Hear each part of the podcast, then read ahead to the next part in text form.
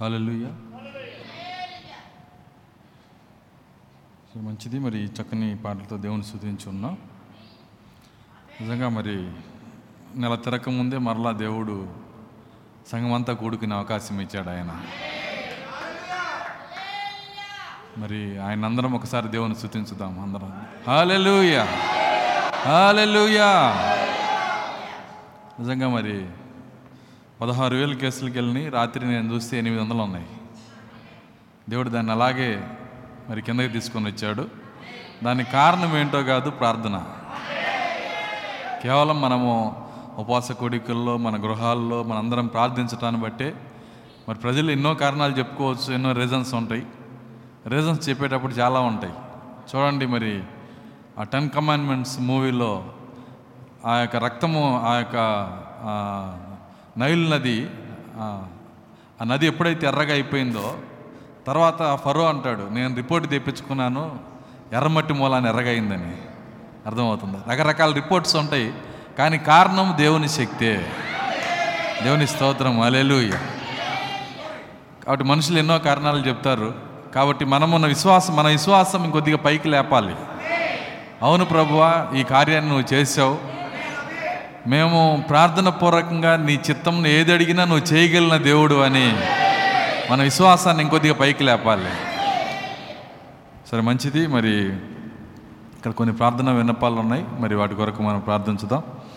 మరి మన మధ్యకు వస్తున్నటువంటి సహోదరుడు జేమ్స్ గారి యొక్క కుమారుడు మరి జెర్మియా జ్వరంతో ఉన్నాడు. మరి ఆయన జ్వరంతో జ్వరం తగ్గటానికి ఆయన చిన్న కుమారుడు తొమ్మిది కుట్లు పడి ఉన్నాయి అన్నారు ఆయనకి గాయం దగి మరి ఏదో మిషన్ను మరి ఏదో మరి మిషన్ ద్వారా ఆయన గాయపడి ఉన్నాడు.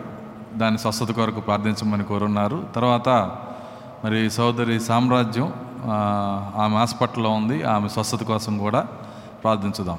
అందరు కళ్ళు మూసుకున్నట్లయితే ప్రార్థన చేసుకుందాం. స్తోత్రములు స్తోత్రములు స్తోత్రములు ప్రభువ. కృపగలన తండ్రి నీ స్తోత్రాలు చెల్లిస్తున్నాం. తండ్రి నాయన ఒక నెల తిరగకుండానే మమ్మల్ని తిరిగి సమాజంగా కోవటానికి మీరు ఇచ్చిన కృపను బట్టి వందనాలు చెల్లిస్తున్నాం. ఇది నీ శక్తి అయి ఉన్నది ప్రభువ.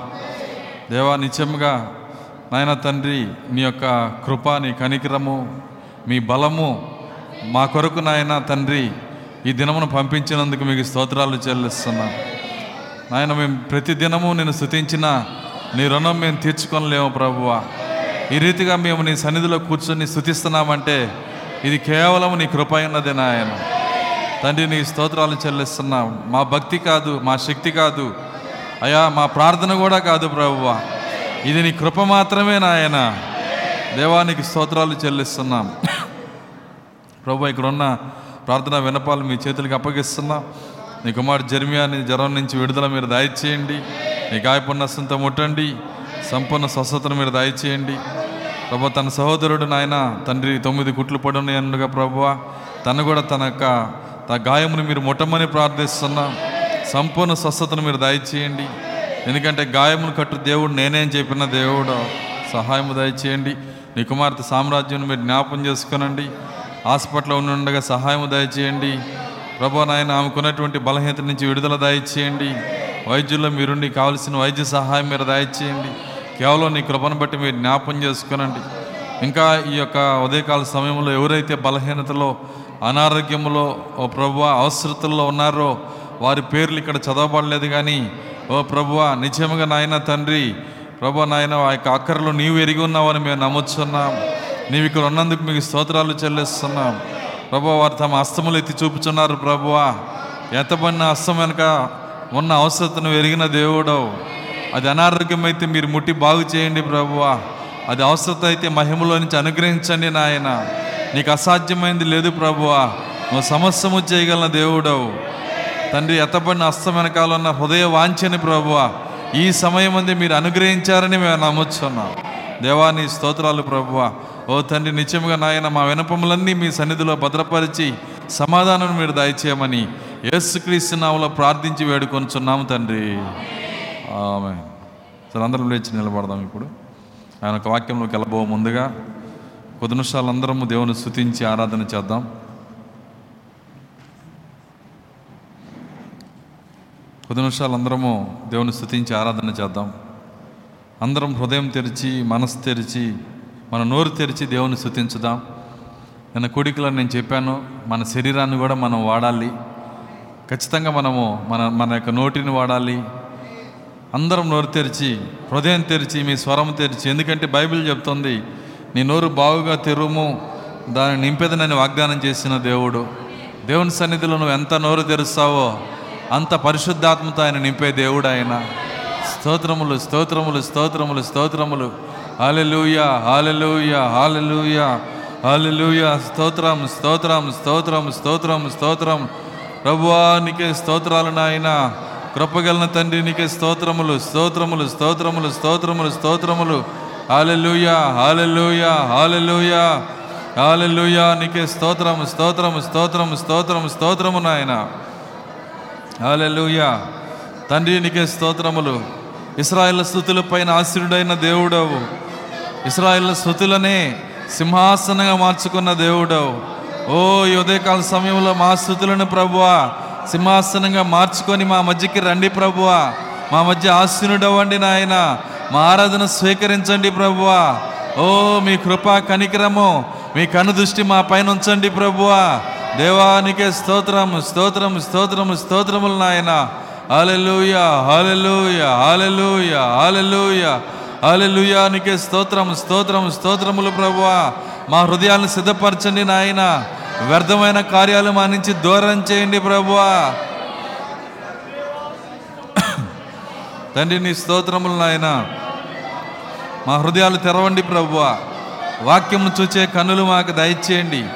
వాక్య ప్రత్యక్షతను నాకు దయచేయండి. ప్రతి బిడ్డకుని మీరు అనుగ్రహించండి ప్రభువా. హాలెలూయా హాలెలూయా హాలెలూయా స్థుతించుదాం కొద్ది నిమిషాలు ఆరాధన చేద్దాం.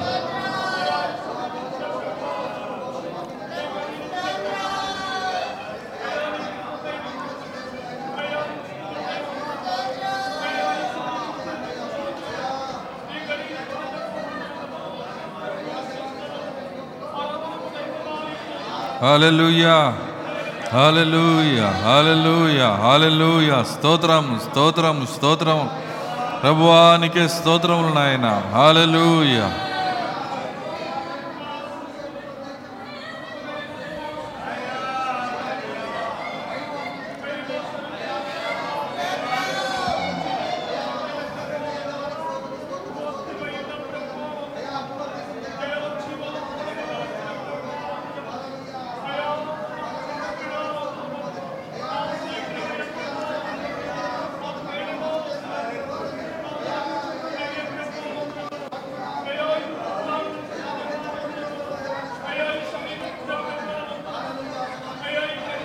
hallelujah hallelujah hallelujah hallelujah స్తోత్రము స్తోత్రములు ప్రభువా. మా హృదయాలు సిద్ధపరచండి నాయన. మిమ్మల్ని ఆరాధించడానికి సిద్ధపరచండి. మిమ్మల్ని స్థుతించడానికి సిద్ధపరచండి ప్రభువ. హాలెలూయా హాలెలూయా హాలెలూయా స్తోత్రం స్తోత్రం స్తోత్రం స్తోత్రములు. ప్రభువానికే స్తోత్రాలు నాయన. హాలెలూయా అందరం అలా కళ్ళు మూసుకుండగానే ఒక ఆరాధన పాట పాడుకుందాం.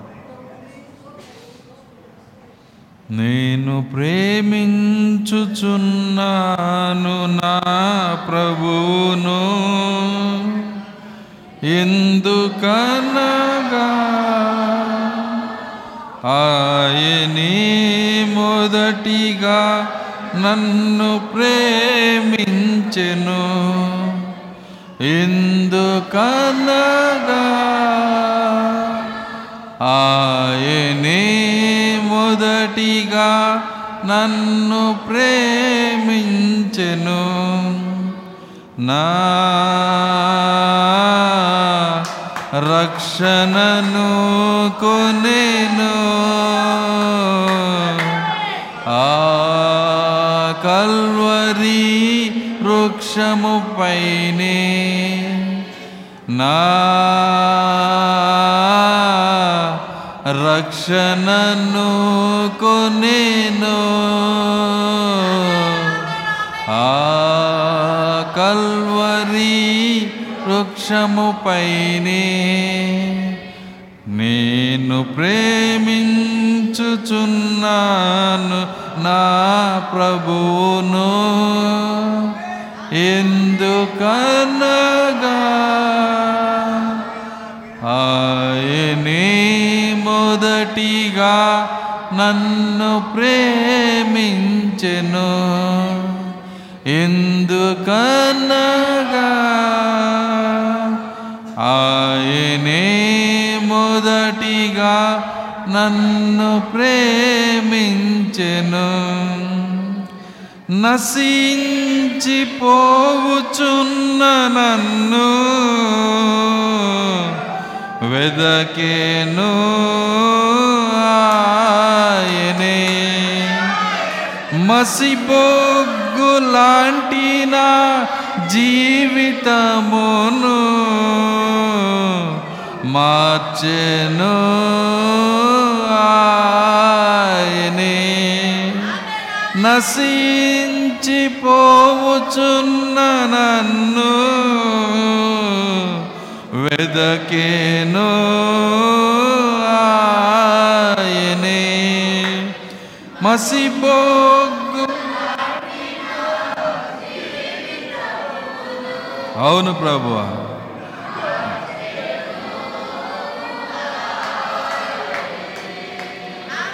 నా రక్షణను కొనేను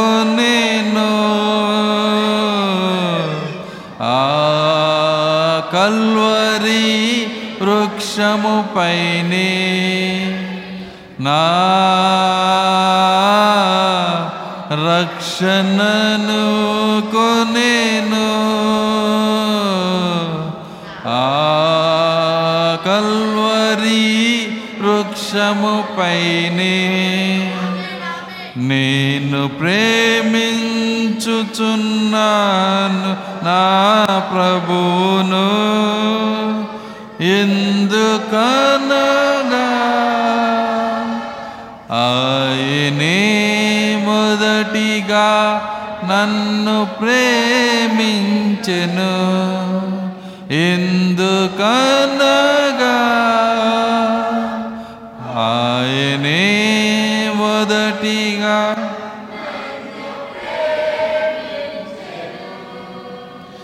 జిగటగల ఊబి నుండి నన్ను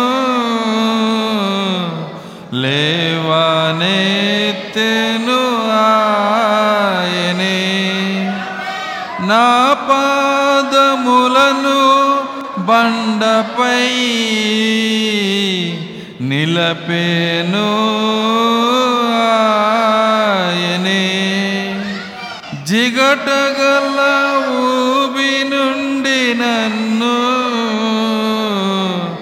లేవనెత్తెను ఆయనే. నా పాదములను బండపై నిలపేను ఆయనే. నా రక్షణను కొని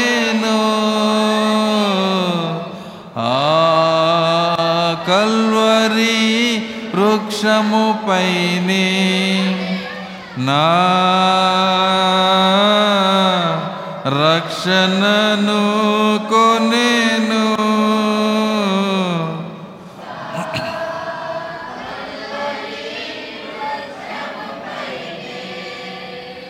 నేను ప్రేమించుచున్నాను నా ప్రభువును ఎందుకనగా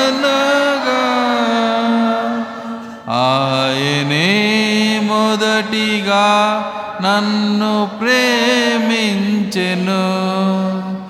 ఎందుకనగా ఆయనే మొదటిగా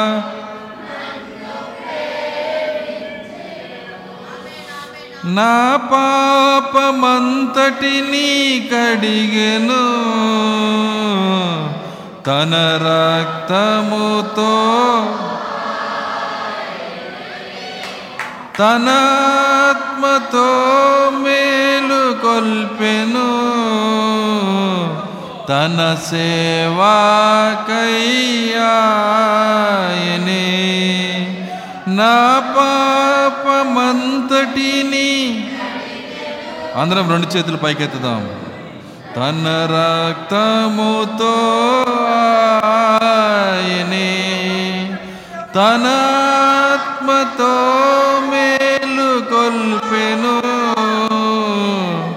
तन सेवा कई आयने। ना रक्षनो कुनेनु आकल्वरी वृक्षमुपैने ना రక్షణను కొనేను. ఆ కల్వరి వృక్షముపైనే నేను ప్రేమించుచున్నాను నా ప్రభువును. ఎందుకనగా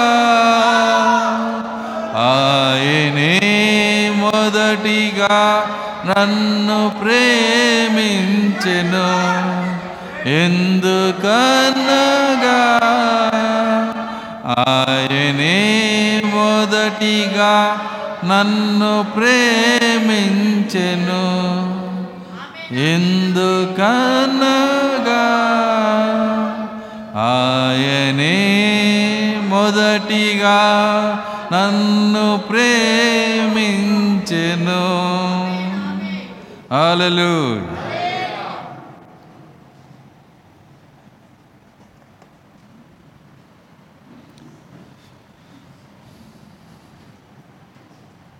అందరూ నిలబడి ఉండగానే దేవుని వాక్యం చదువుకుందాం. పరిశుద్ధ గ్రంథంలో నుండి తెసలోనికి రాసిన మొదటి పత్రిక.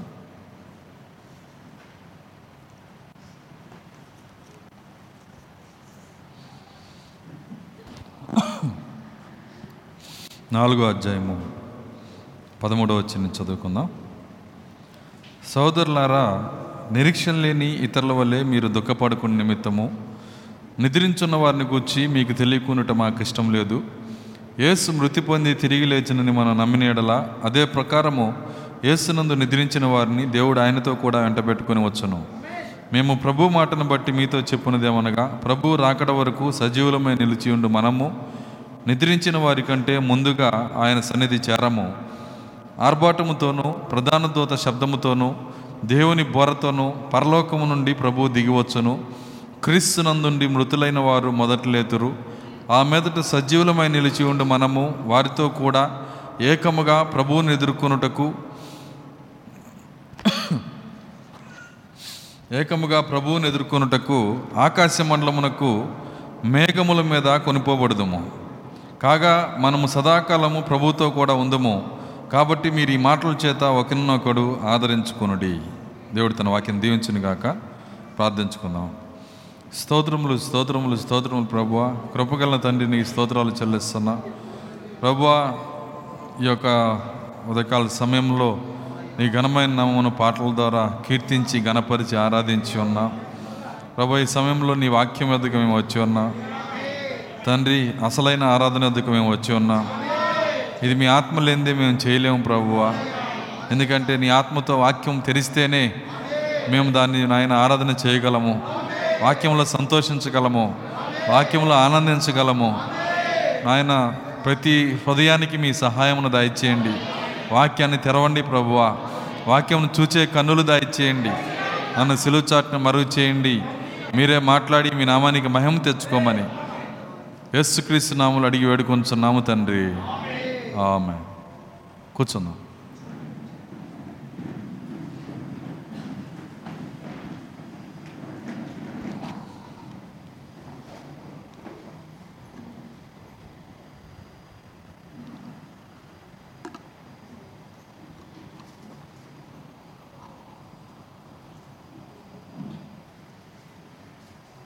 మంచిది మరి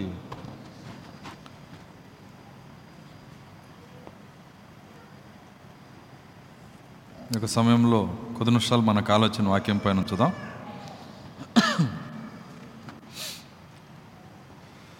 గతించినటువంటి మరి దాదాపుగా రెండు సంవత్సరాలుగా మనము ఈ యొక్క లేఖనాన్ని మనం విరుస్తూ ఉన్నాం. రేపు మార్చికి రెండు సంవత్సరాలు అవుతుంది.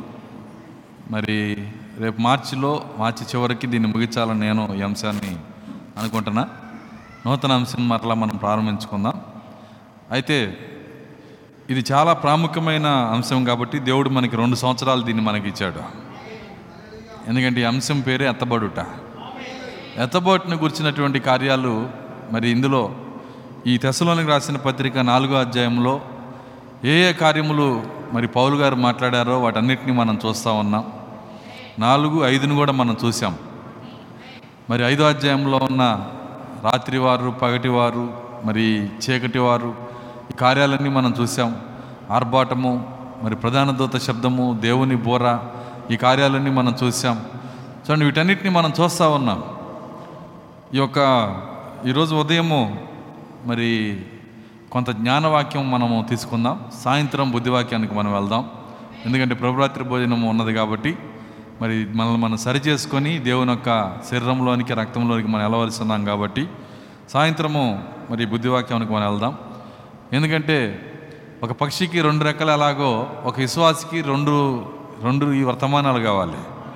ఒకటి జ్ఞానవాక్యం కావాలి రెండవది బుద్ధివాక్యం కావాలి. బుద్ధివాక్యం నిన్ను ఎక్కడ తీసుకెళ్తుందంటే నీకు నిత్య జీవాన్ని కన్ఫామ్ చేస్తుంది. అర్థమవుతుందా? నువ్వు బుద్ధివాక్యం వరకు నువ్వు జీవించినా చాలు. నువ్వు నిత్య జీవంలో ఉంటావు. దాని తర్వాత జ్ఞానవాక్యం నేను ఎక్కడ తీసుకెళ్తుందంటే ఎత్తబాటులోకి తీసుకుని వెళ్తుంది. ఎత్తబాటు వేరు నిత్యజీవం వేరు. వింటున్నారా? నిత్యజీవంలోకి వచ్చిన వాళ్ళు అంతా ఎత్తబాటులో రాలేరు. కాబట్టి నిత్యజీవముకి నిన్ను బుద్ధివాక్యం తీసుకుని వెళ్తుంది జ్ఞానవాక్యము నిన్ను ఎత్తబాటులో తీసుకెళ్తుంది. అయితే జ్ఞానవాక్యంకి రావటానికి బుద్ధివాక్యం నెరవేర్చినాకే జ్ఞానవాక్యానికి రావాలి. అర్థమవుతుందా? బుద్ధివాక్యం నీ జీవితంలో నెరవేర్పు ఉంటేనే జ్ఞానవాక్యం వినటానికి నువ్వు అర్హుడివి ఎత్తబడటానికి నువ్వు అర్హుడివి. ఒకవేళ జ్ఞానవాక్యం నువ్వు వినకపోయినా బుద్ధివాక్యం వరకే నువ్వు నెరవేర్చినా నువ్వు నిత్యజీవం కన్ఫామ్ నీకు. బుద్ధివాక్యం నీ జీవితంలో లేకుండా జ్ఞానవాక్యం వెనకాల నువ్వు పడితే ఉన్న నిత్యజీవం పోయి ఎతబాటు పోయిద్ది నిత్యజీవం పోయిద్ది. రెండు పోతాయి. అర్థమవుతుందా? అర్థమవుతుందా నేను చెబుతుంది? కాబట్టి కనీసము భక్తి నిజం మరి బైబిల్ ఏం చెప్తుందో ఆ యొక్క బుద్ధి బుద్ధి కలిగినటువంటి జీవితాన్ని నువ్వు జీవిస్తే దేవుడు నీకు నిత్యజీవమైనా ఇస్తాడు. జ్ఞానవాక్యం దాకా నువ్వు రావసరలా అయితే అది ఎప్పుడైతే దాని తర్వాత నువ్వు ఎత్తబడాలి అనుకుంటే అప్పుడు నువ్వు బుద్ధివాక్యం జీవించిన తర్వాత జ్ఞానవాక్యానికి రావాలి. అయితే ఇప్పుడు పరిచర్య ఎవరి కోసం అంటే ఎత్తబడే వధువు కోసం గనక. రెండు వాక్యాలు కావాలి. బుద్ధివాక్యం కావాలి జ్ఞానవాక్యము కావాలి. కాబట్టి రెండింటినీ చెప్పే బాధ్యత మరి పాస్టర్ మీద ఉంటుంది.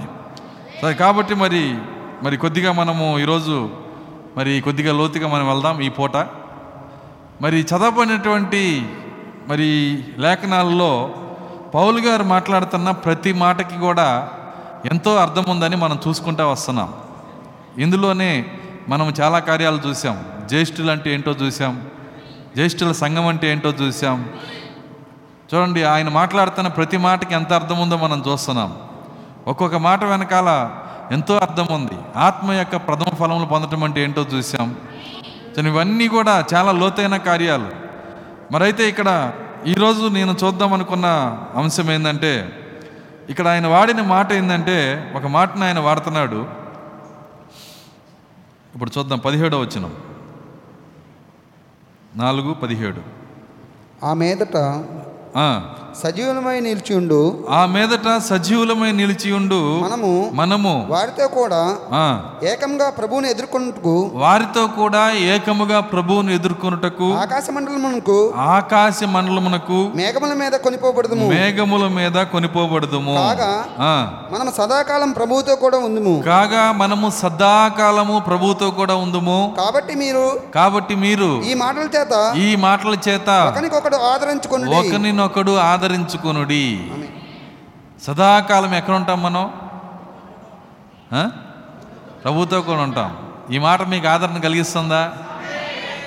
సదాకాలం అప్పులతో ఉండం సదాకాలం ఇబ్బందులతో ఉండం సదాకాలం రోగాలతో ఉండం సదాకాలం ప్రభుతో ఉంటాం.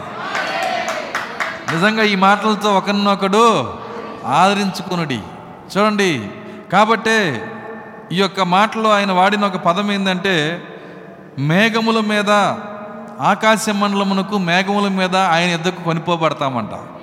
ప్రభు దగ్గరికి మనం ఎలా వెళ్తామంటే సదాకాలం ఉండటానికి మేఘాలపైన వెళ్తామంట. పౌలు గారు మేఘాల మీద వెళ్తాము అని ఎందుకు వాడాడు ఈ పదాన్ని? చూడు దాన్ని మనం కొద్దిగా తవ్వి చూద్దాం. ఇష్టపడుతున్నారా దాన్ని తవ్వటానికి?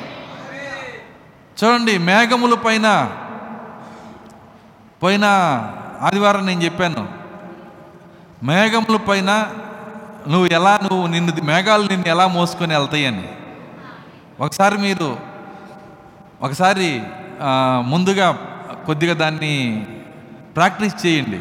ఊటీకి వెళ్తే అక్కడ మీ ఆ కొండ కొండ కింద మేఘాలు పోతూ ఉంటాయి. ఒకసారి ఎగిరి దూకేసేయండి మేఘం మీదకి. మోసుకెళ్ళిద్దా లేదా అని. ఏమైద్ది? అర్థమవుతుందా? మేఘాల కంటే పైకి వెళ్ళిపోతారు ఇక.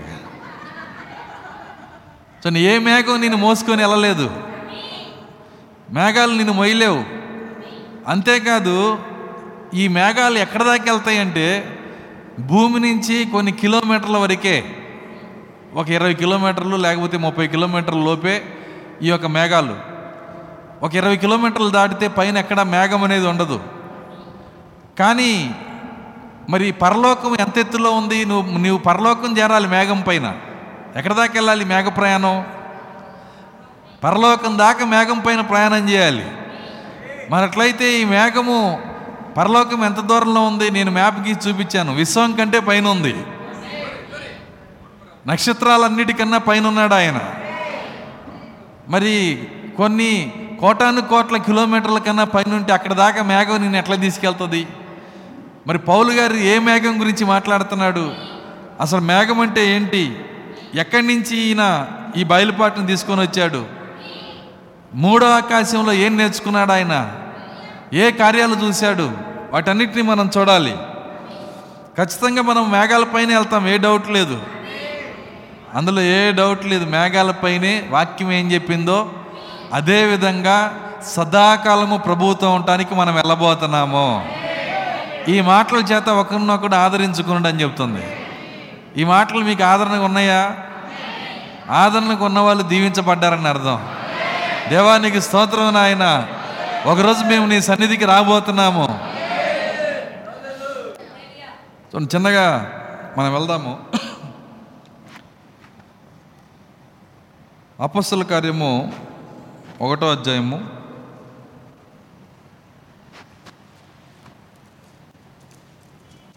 అపస్సుల కార్యము ఒకటో అధ్యాయము ఆరో వచ్చి నుంచి చదువుకుంటూ వద్దాం. కాబట్టి వారు కూడి వచ్చినప్పుడు కాబట్టి వారు కూడి వచ్చినప్పుడు ఈ కాలమందు ఈ కాలం ముందు ఇజ్రాయేలునకు ఆ, రాజ్యమును మరలా అనుగ్రహించదువా? అని ఆయనను అడగగా చూడండి ఈ సన్నివేశాన్ని కొద్దిగా మీరు గమనించండి. దీని దీని సన్నివేశాన్ని నేను వివరిస్తున్నాను. యేసుక్రీస్తు చనిపోయి తిరిగి లేచినాక తిరిగి లేచినాక ఒలియో కొండ మీదకి వచ్చి కూర్చున్నాడు. ఎందుకంటే ఆ ఒలివ కొండ మీద నుంచి ఇప్పుడు ఆయన వెళ్ళిపోబోతున్నాడు పరలోకానికి. ఆయన వెళ్ళపోవటానికి ముందు చివరి మీటింగ్ వేస్తున్నాడు శిష్యులతో. లాస్ట్ మీటింగ్ అనమాట ఆ చివరి మీటింగ్లో శిష్యులతో మాట్లాడుతున్నప్పుడు శిష్యులు అడిగారు ప్రభువా ఈ కాలం ముందు ఇస్రాయేల్కి రాజ్యం ఇస్తావా? అని అడిగారు. యేసుక్రీస్తు అన్నాడు కాలములు సమయములు తండ్రి స్వాధీనంలో ఉన్నాయి. ఏ కాలం ఇవ్వాలో ఆల్రెడీ రాయబడి ఉంది బైబిల్లో. అది గ్రహించే శక్తి మీకు లేదు ఇప్పుడు. ఎందుకంటే పరిశుద్ధాత్మ మీరు ఇంకా పొందలేదు గనక ఏ కాలమున ఇస్రాయేల్కి రాజ్యం వచ్చిద్దో మీకు తెలియదు. పరిశుద్ధాత్మ పొందితే మీకు అర్థమవుతుంది. కాబట్టి ఇస్రాయేలీకి రాజ్యం ఇవ్వటానికి మరి అక్కడ ఉన్నటువంటి భక్తుడు ప్రవక్త చెప్పాడు. రెండు దినాలు ఆగమని చెప్పాడు. మూడో దినమున ఆయనే ఇస్రాయల్ని రాజ్యంగా చేస్తానని చెప్పాడు. రెండు దినములంటే రెండు వేల సంవత్సరాలు. మూడో మూడు వే మూడో వెయ్యి సంవత్సరంలో రాజ్యంగా కొడుతుందని లేఖనం ఉంది. మీరు దాన్ని గ్రహించే శక్తి ఇప్పుడు లేదు గనక దాన్ని మీరు వదిలేసేయండి అన్నాడు. తర్వాత ఈ మాటలు చెప్పి వారు చూచుచుండగా ఈ మాటలు చెప్పి వారు చూచుచుండగా ఆయన ఆరోహణమైన ఆయన ఆరోహణమాయను. అప్పుడు. వారి కన్నులకు అప్పుడు వారి కన్నులకు కనబడకుండా కనపడకుండా ఒక మేఘము ఆయనను కొనిపోయాను. ఒక మేఘము ఆయనను కొనిపోయేను. యేసుక్రీస్తుని ఏం ఎత్తుకెళ్ళిందంట? అప్పుడు యేసుక్రీస్తుని మేఘం ఎత్తుకెళ్తే నిన్ను నన్ను ఏం ఎత్తుకెళ్ళాలి? అర్థమవుతుందా? మనము కూడా మేఘములోనే వెళ్ళాలి. ఆయన పేరే మేఘవాహనుడు. అర్థమైందా? చూడండి ఆయన మేఘముల పైన వస్తాడు. పాట పాడతాం కదా. మేఘములపై ఆయన వచ్చును. మేఘములపై ఆయన వచ్చును. చూడండి ఏం పాట దిహోవా నా బలమా? యథార్థమైనది నీ మార్గం. మేఘములపై ఆయన వచ్చును. చూడండి ఆయన మేఘము మీద వెళ్ళిపోయాడు. ఎత్తబడి ఆ, సారీ చనిపోయి తిరిగి లేచి ఆయన ఎలా వెళ్తున్నాడంటే ఆరోహణముగా మేఘముల మీద వెళ్ళాడు ఆయన. ఆ మేఘము ఆయన కమ్మేసింది. కమ్మేసినప్పుడు కింద శిష్యులు చూస్తున్నారు. చూసి వాళ్ళు చూస్తున్నప్పుడు అక్కడ అక్కడ ఇద్దరు మనుషులు ఉన్నారు. చదవండి దాని తర్వాత. అక్కడి నుంచే. ఇదిగో తెల్లని వస్త్రములు ఇదిగో తెల్లని వస్త్రములు. ధరించుకొనిన ఇద్దరు మనుషులు తెల్లని వస్త్రములు ధరించుకున్న ఇద్దరు మనుషులు. వారి యొద్ద నిలిచి వారి యొద్ద నిలిచి ఎవరి మనుషులు? మనుషులు. రూపాంతర కొండ మీద ఎంతమంది మనుషులు ఉన్నారు? చెప్పండి. ఎవరా ఇద్దరు మనుషులు? మోసే ఏలియా. వాళ్ళు అప్పటి నుంచి అక్కడే ఉన్నారు. ఎక్కడికో బోలా వాళ్ళు. అర్థమవుతుందా? ఇప్పుడు వాళ్ళే వివరిస్తున్నారు ఇప్పుడు. ఏమంటున్నారు చూడండి ఆ, గలిలీయ మనుషులారా గలిలియ మనుషులారా. మీరెందుకు నిలిచి? నా? మీరెందుకు నిలిచి? మీరెందుకు నిలిచి? ఆకాశం వైపు చూచుచున్నారు. ఆకాశం వైపు చూస్తున్నారు మీ యొద్ద నుండి మీ యొద్ద నుండి పరలోకమునకు చేర్చుకు చేర్చుకొనబడిన పరలోకమునకు చేర్చుకొనబడిన ఈ ఏసే ఈ యేసే ఏ రీతిగా పరలోకమునకు వెళ్ళుట? ఏ రీతిగా పరలోకమునకు వెళ్ళుట? మీరు చూచితిరో? మీరు చూచితీరో? ఆ రీతిగానే ఆ రీతిగానే ఆయన తిరిగి వచ్చునని ఆయన తిరిగి వచ్చునని వారితో చెప్పిరి. వారితో చెప్పిరి. ఎత్తబడుటను కనులారా చూశారండి వాళ్ళు. ఎంత అదృష్టం వాళ్ళకి. ఎత్తబడు జరుగుతుంటే కనులారా చూశారంట. చూడండి యేసుక్రీస్తు ఎత్తబడి వెళ్ళిపోతున్నాడు. శిష్యులు చూస్తున్నారు చూసి ఆకాశంలోకి అట్లాగే చూస్తున్నారు. ఎందుకంటే మళ్ళీ ఎప్పుడు వస్తాడు కిందకని. ఒకవేళ పైకి వెళ్ళిన ఆయన కిందకు వస్తాడేమో అని చూస్తున్నారు. అప్పుడు మోసే ఎలియా ఆ ఇద్దరు మనుషులు అక్కడ నిలబడి ఏమంటున్నారంటే ఏ రీతిగా ఆయన వెళ్ళాడో ఆ రీతిగానే ఆయన కిందకు వస్తాడు. ఎలా వెళ్ళాడో అలాగే వస్తాడు. ఎక్కడికి వస్తాడు?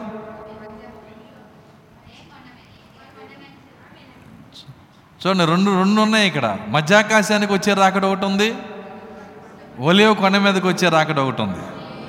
ఇంతకీ ఎక్కడికి వస్తాడని చెబుతున్నాడు? ఈ రాకడ ఏ రాకడ గురించి మాట్లాడుతున్నాడు ఇద్దరు మనుషులు? ఏ రీతిగా వెళ్ళాడో? ఆ రీతిగా అంటే ఒలి ఒలివ కొండ మీద నుంచి వెళ్ళాడు. మళ్ళీ ఒలివ కొండ మీదకే వస్తాడు. ఎప్పుడు వస్తాడు? సో ఎప్పుడు వస్తాడు? ఎత్తబోయే టైంలో కాదండి. నీ ఎత్తబోటికి ఆ రాకడికి సంబంధం లేదు. ఎందుకంటే ఆయన ఎత్తపడే సమయంలో మధ్యాకాశానికి వస్తాడు. ఎప్పుడు ఆ విధంగా ఒలివి కొండ మీదకి వస్తాడంటే ఇస్రాయేలీలు ఇప్పుడున్న ఇస్రాయిలు మొత్తము పరిగెత్తుతూ ఉన్నప్పుడు వెనకాల క్రీస్తు విరోధి ఆ ఇస్రాయిల్ని చంపటానికి చూస్తున్నప్పుడు మరి దాదాపుగా కోటి మంది ఇస్రాయేలీలు ప్రాణ రక్షణ కోసం భయపడుతున్నప్పుడు వాళ్ళందరూ అరణ్యంలోకి పారిపోతున్నప్పుడు వాళ్ళను రక్షించటానికి ఈ క్రీస్తు విరోధి వాడి సైన్యానికి ఇటు ఇస్రాయిల్కి మధ్యలో ఆ రోజు దిగొచ్చిన అగ్నిస్తంభం వలె మేఘస్తంభం వలె ఫరోకి ఇస్రాయిల్కి మధ్యలో ఫరో సైన్యానికి ఇస్రాయిల్కి మధ్యలో ఆ రోజు దిగొచ్చిన అదే దేవుడు. ఆయన మారని దేవుడు ఆయన. మరలా మధ్యలో దిగొస్తాడు. వస్తాడు ఆయన మధ్యలో దిగి వస్తాడు. ఆయన ఎక్కడ దిగి వస్తాడంటే ఒలివ కొండ మీదకి. అటుపక్క ఇస్రాయిల్ ఉంటారు ఇటుపక్క క్రీస్తు విరోధి వాడి సైన్యం ఉంటారు. అతి త్వరలో జరగబోతుంది ఈ కార్యము. ఆ మధ్యలో ఆయన దిగి వస్తాడు. ఎక్కడికి వస్తాడు ఆయన? ఒలివ కొండ మీదకి వస్తాడు. ఒలివ కొండ మీదకి ఆయన పాదం పెట్టంగానే బైబిల్ ఏం చెబుతుందంటే అది చీలిపోయిద్దంట. ఆ బలిష్ఠుడి పాదానికి తగిలేటప్పటికి పర్వతం చీలిపోతుంది.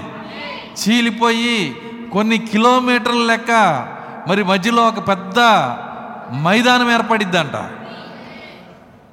ఇవన్నీ లేఖనంలో ఉన్నాయి. సరే చూద్దాం లేఖనం చూద్దాం. జకర్యా గ్రంథము.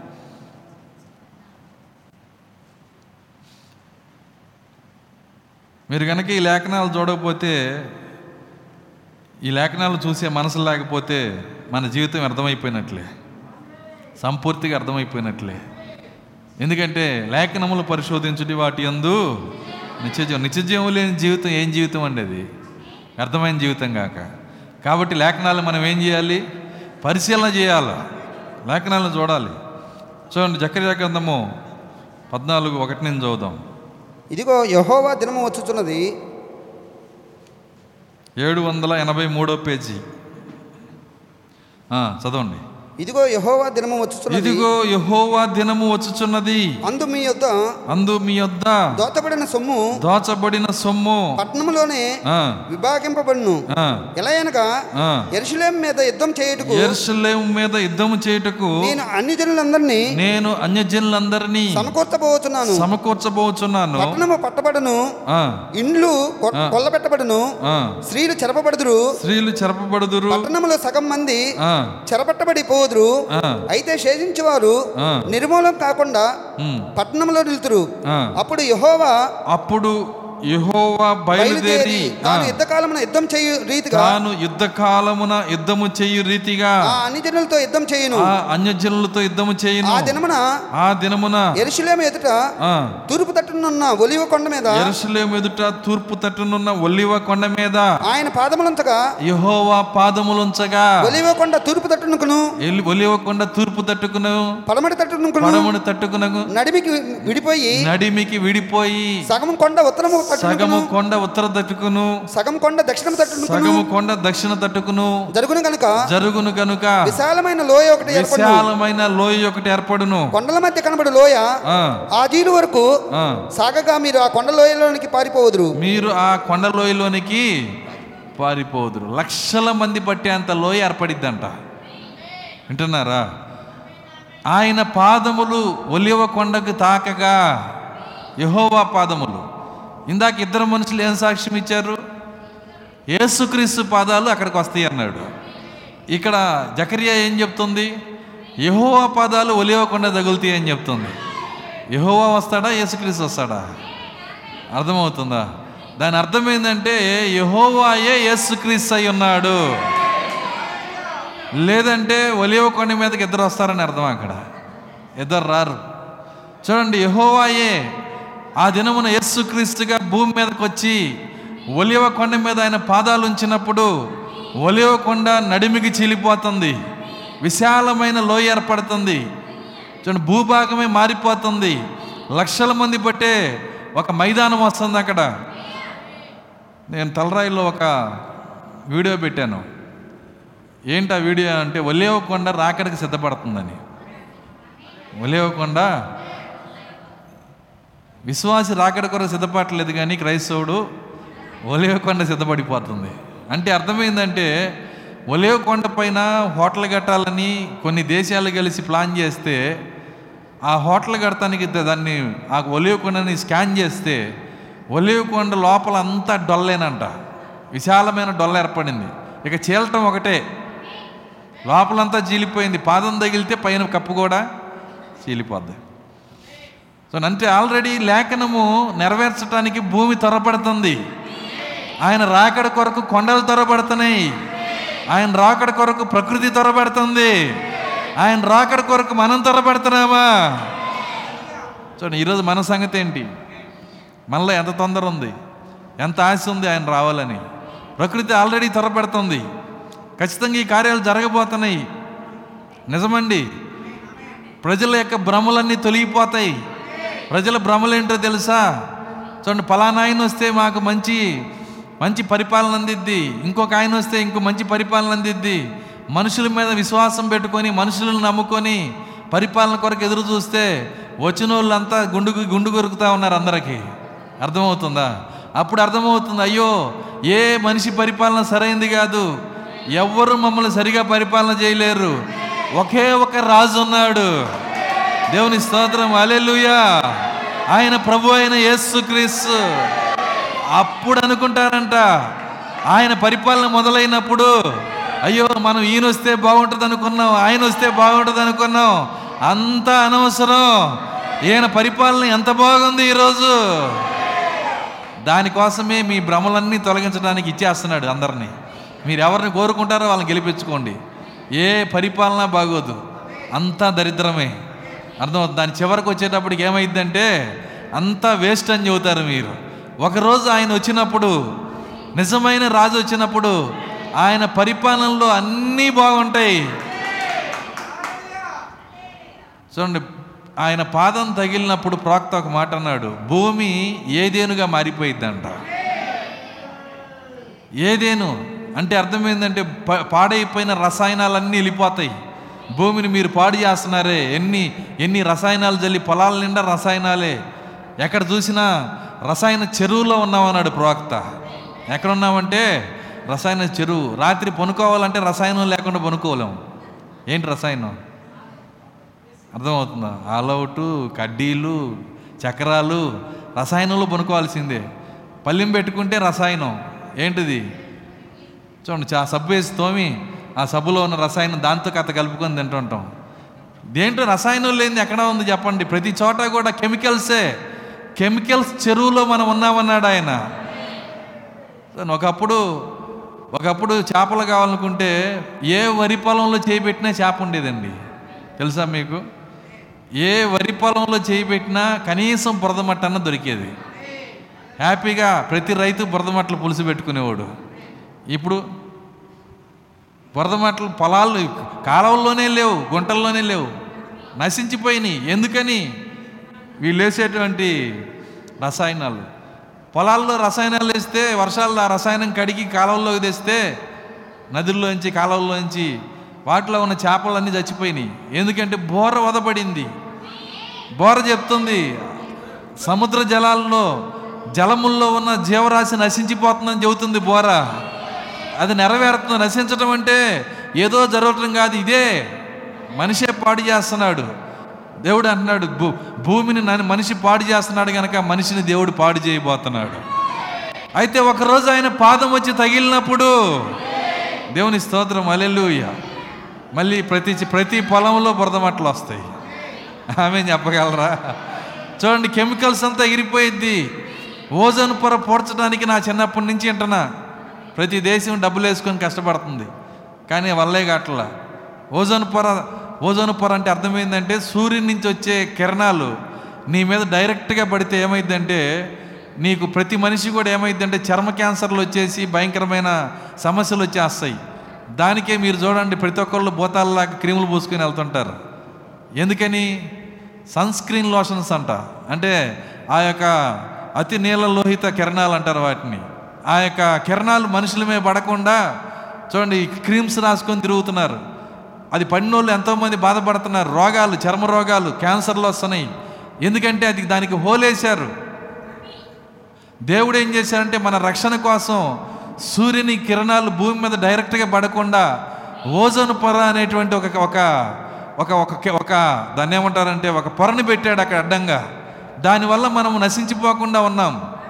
మన తెలివితేటలతో పని చావు తెలివితేటలు మనం ఏం చేశామంటే వింటున్నారా? మీరు వాడేటువంటి ఫ్రిడ్జులు చూసారా ఈ ఫ్రిడ్జులు స్ప్రేలు చూడండి స్ప్రేస్లు గ్యాసులు పెడతారు. ఈ గ్యాసులు ఇవన్నీ దానికి హోల్ చేస్తున్నాయి. అది నీ కంపపోవటానికి భూమిని ఏం చేస్తున్నావు? అర్థమవుతుందా? ఈ స్ప్రేస్లోంచి ఫ్రిడ్జ్లోంచి వచ్చే గ్యాసులు ఇవన్నీ కూడా ఓజోన్ పొర హోల్ పడిపోయింది. కొన్ని కిలోమీటర్ల దూరం. దాన్ని పూడ్చడానికి డబ్బులు వేసుకొని కోట్ల కోట్లు వేసుకొని దేశాలన్నీ కష్టపడుతున్నా ఇంత కూడా పూడ్చలేకపోతున్నారు. కానీ ప్రవక్త అన్నాడు ఎప్పుడైతే ఆయన పాదం తగిలిద్దో భూమి నూతన ఏదేనుగా మారిపోయింది దేవుని స్తోత్రం అల్లెలుయ్య ఆయన పరిపాలనలో ఆయన గొప్ప పరిపాలనలో కేసులు ఉండవు కోర్టులు ఉండవు అర్థమవుతుంది తగాదాలు ఉండవు. చూడండి ఇప్పుడున్న పోలీస్ స్టేషన్లు ఉండవు. అన్నీ మారిపోతాయండి. ఎంత గొప్ప పరిపాలన. ఆయన పరిపాలనలో ఇప్పుడున్న రోగాలు ఇప్పుడున్న హాస్పిటల్ కూడా ఉండవు. ఇన్ని రోగాలు ఉండవండి. ప్రతి ఒక్కరికి దేవుడు చేసే పని ఏంటంటే చూడండి మెయిన్ మొట్టమొదట ఆయన ఏం చేస్తాడంటే హైవే మొత్తం పగలగొట్టి మట్టిపోస్తాడు ఏంటది? మనం చెప్పుకుంటున్నామే హైవే. చెన్నై టు చూడండి కలకత్తా హైవే. ఈ హైవే మొత్తం తవ్విచ్చి దాంట్లో మట్టి పోస్తాడు. ఎందుకంటే గుర్రాలు పరిగెత్తే ఏమైందంటే కా- కాళ్ళు బయలిపోతాయి దానికి. ఏం తిరగాలి అక్కడి నుంచి? గుర్రాలు తిరగాలి. మరి నేనేం చేయాలి? నువ్వేం చేయాలి? భూమి మీద ఉన్న వాళ్ళు ఏం చేయాలి? ప్రతి ఒక్కరికి వ్యవసాయం ఇస్తాడు. వ్యవసాయమే ఇక. ఇక టెక్నీషియన్స్ లేరు. అర్థమవుతుందా? ఏ సంబంధమైన మరి ఆ ఉద్యోగాలు ఉండవు. ప్రతి ఉద్యోగం రద్దయిపోయింది. కలెక్టర్ పొరపాటున మిగిలాడు అనుకో అక్కడ వెయ్యాల పరిపాలనలో. కలెక్టర్కి ఏం చేస్తారు? పది ఎకరాల పొలం ఇచ్చి భుజం మీద అర పో తీసుకెళ్ళంటారు. అంతే ఎవరైనా చేయాల్సింది అదే.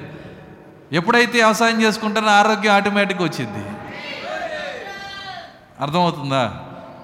నేను చెప్పాను కదా కొండల మీద గుళ్ళు ఎందుకు కడతారంటే అరే కష్టపడి కొండ ఎక్కిస్తే వాడికి ఉన్న రోగం పోయిద్ది. అర్థమవుతుందా? ఇవన్నీ కూడా వాళ్ళు ఆటోమేటిక్గా పెట్టిన ఆరోగ్య సూత్రాలు. తిరుపతి కొండ కొండకి వెళ్ళి నువ్వు ఆరోగ్యం రాకపోతే ఎప్పుడు అడుగు? దేవుడి దగ్గరికి వెళ్ళినందుకు కాదు నువ్వు కష్టపడి వెళ్ళినందుకు చెమట కార్చినందుకు. దేవుడు దేవుడు నీకు ఆల్రెడీ కష్టపడమని దేవుడు పెడితే మనం ఎలా సుఖపడాలని దానికి వ్యతిరేకంగా పోతా ఉన్నాం. చూడండి అయితే ఈ కార్యాలన్నీ ఆయన ఏమంటున్నాడంటే ఆయన పాదం ఎప్పుడైతే భూమికి తగిలిద్దో భూమి నూతన ఏదైనాగా మారిపోయిద్ది. ఆయన పాదము ఆయన ఆయన ఏ విధంగా వెళ్తున్నాడంటే ఒలివ కొండ మీద నుంచి వెళ్తున్నాడు ఆయన. ఒలివ కొండ మీద నుంచి వెళ్ళి మళ్ళీ ఒలివ కొండ మీదకే దిగి వస్తా ఉన్నాడు. ఆ విధంగా వచ్చేట ఆయన వెళ్ళేటప్పుడు ఒక మేఘం ఏం చేసిందంటే ఆయన ఆవరించి ఉందంట. ఒక మేఘము. ఈ మేఘము ఎందుకు ఆయన దగ్గరకు వచ్చింది? అంటున్నారు అసలు ఈ మేఘము ఎవరు? దీన్ని మీరు అర్థం చేసుకోవాలంటే యేసుక్రీస్తు కలవరి శిలువలో సమాప్తమైందని ఎప్పుడైతే ఆయన యొక్క తలను వాల్చాడో భూమి బద్దలైంది సమాధులు తెరవబడ్డాయని బైబిల్ చెబుతుంది. భూమి బద్దలై సమాధులు తెరవబడ్డాయి. అనేకులు లేచి ఎరుసలేములో తిరిగారంట. అనేక మంది కనబడ్డారు. సాక్షులు ఉన్నారు అక్కడ. ఏసేపు లేచాడు మోషే లేచాడు యాకోబు లేచాడు ఆదాము కూడా లేచాడు. ఆదాము వాళ్ళిద్దరు లేచి ఎరుసలేంలో తిరుగుతా ఈ పట్టణం ఎక్కడి నుంచి వచ్చింది అని అడిగాను అవ్వ మన నిద్రపోయినా కట్టుకున్నారులే అంది. అర్థమవుతుందా? ఎక్కడి నుంచి వచ్చింది ఇది? మన నిద్రపోయినాక కట్టుకున్నారు. వీళ్ళందరూ ఎవరు? వీళ్ళందరూ ఎవరంటావింది? అందరు నీకు పుట్టిన కనపడే కనబడే వాళ్ళు కూడా నీకు పుట్టిన వాళ్ళే చూడండి లక్షల మంది కోట్ల మంది ఎంతమంది ఉన్నా అవగ పుట్టిన వాళ్ళే అందరూ లేచారు ఎరుసలేంలో తిరిగారు. వీళ్ళు తిరిగి చాలా రోజులు అక్కడ సంచరించిన తర్వాత యేసుక్రీస్తు ఆరోహణమై ఎత్తబడే రోజు వచ్చినప్పుడు వీళ్ళందరూ అక్కడ చేరుకున్నారు. ఎక్కడికి? చూడండి ఒలివ కొండ దగ్గరికి. యేసుక్రీస్తు ఒక్కడే వెళ్తే మేఘం కనపడేది కాదు. వీళ్ళు కూడా ఆయనతో ఉన్నారు గనక. మోషే అబ్రహాం దావీదు దానియేలు ఇర్మియా ఏస్కేలు అర్థమవుతుంది. ప్రతి ఒక్కళ్ళు ఉన్నారు గనక వీళ్ళందరూ కలిసి మేఘంలా కనపడుతున్నారు.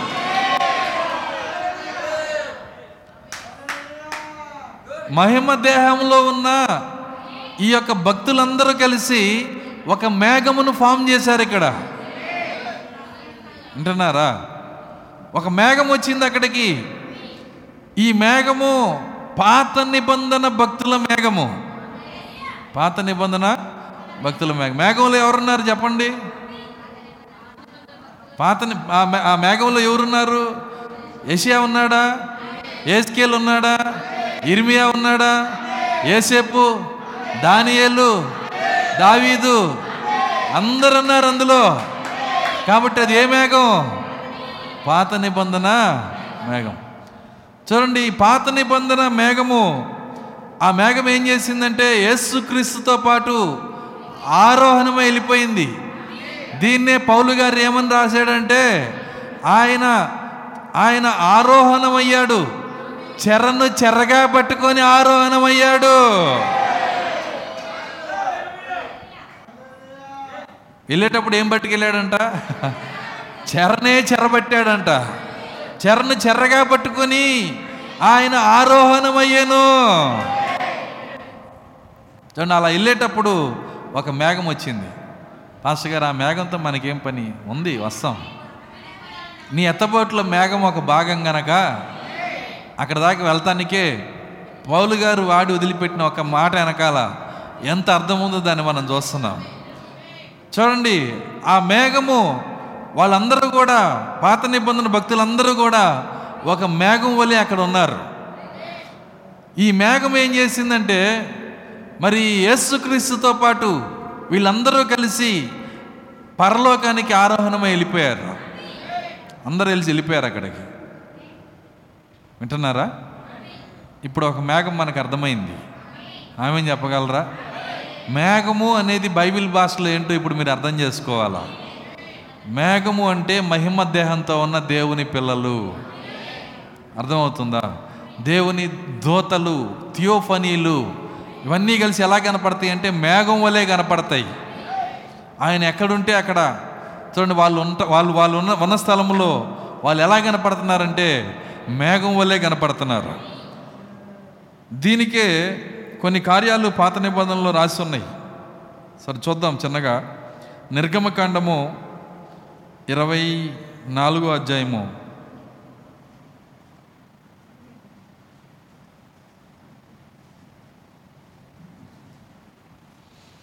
ఇరవై నాలుగు తొమ్మిది నుంచి చదువుదాం. తరువాత తరువాత మోషే అహరోను మోషే అహరోను నాదాబు అబీహు ఇజ్రాయేలీల పెద్దలలో ఆ, డెబ్బది మంది ఎక్కిపోయి. ఇజ్రాయేలీల దేవుని చూచిరి. ఇస్రాయేళ్ళ దేవుణ్ణి చూచిరి. బైబిల్ లాంగ్వేజ్ మీరు అర్థం చేసుకోవాలి. బైబిల్లో పౌలు స్పష్టంగా చెబుతున్నాడు. యోహాను సువార్త చెప్తుంది ఎవరు ఎప్పుడు దేవుణ్ణి చూడలేదు. ఉందా లేదా? కానీ ఇక్కడ లేఖనం ఏం చెబుతుంది? డెబ్బై మంది దేవుణ్ణి చూచిరి. అదేంటి అట్లా ఉంది? దానికి అర్థం వేరు. వాళ్ళు చూశారంటే దేవుని చూడలేదు కానీ దేవుడు ఒక రూపములో ఉండగా ఆ రూపాన్ని చూశారు. ఎందుకంటే ఏ మనిషి నేరుగా దేవుణ్ణి చూసి బ్రతకలేడు. ఆయన భేకరమైన దేవుడు ఆయన. ఆ దేవుణ్ణి చూడలేక కెరూబులే రెండు రెక్కలతో కళ్ళు మూసుకుంటుంటే నువ్వెక్కడ చూస్తావు?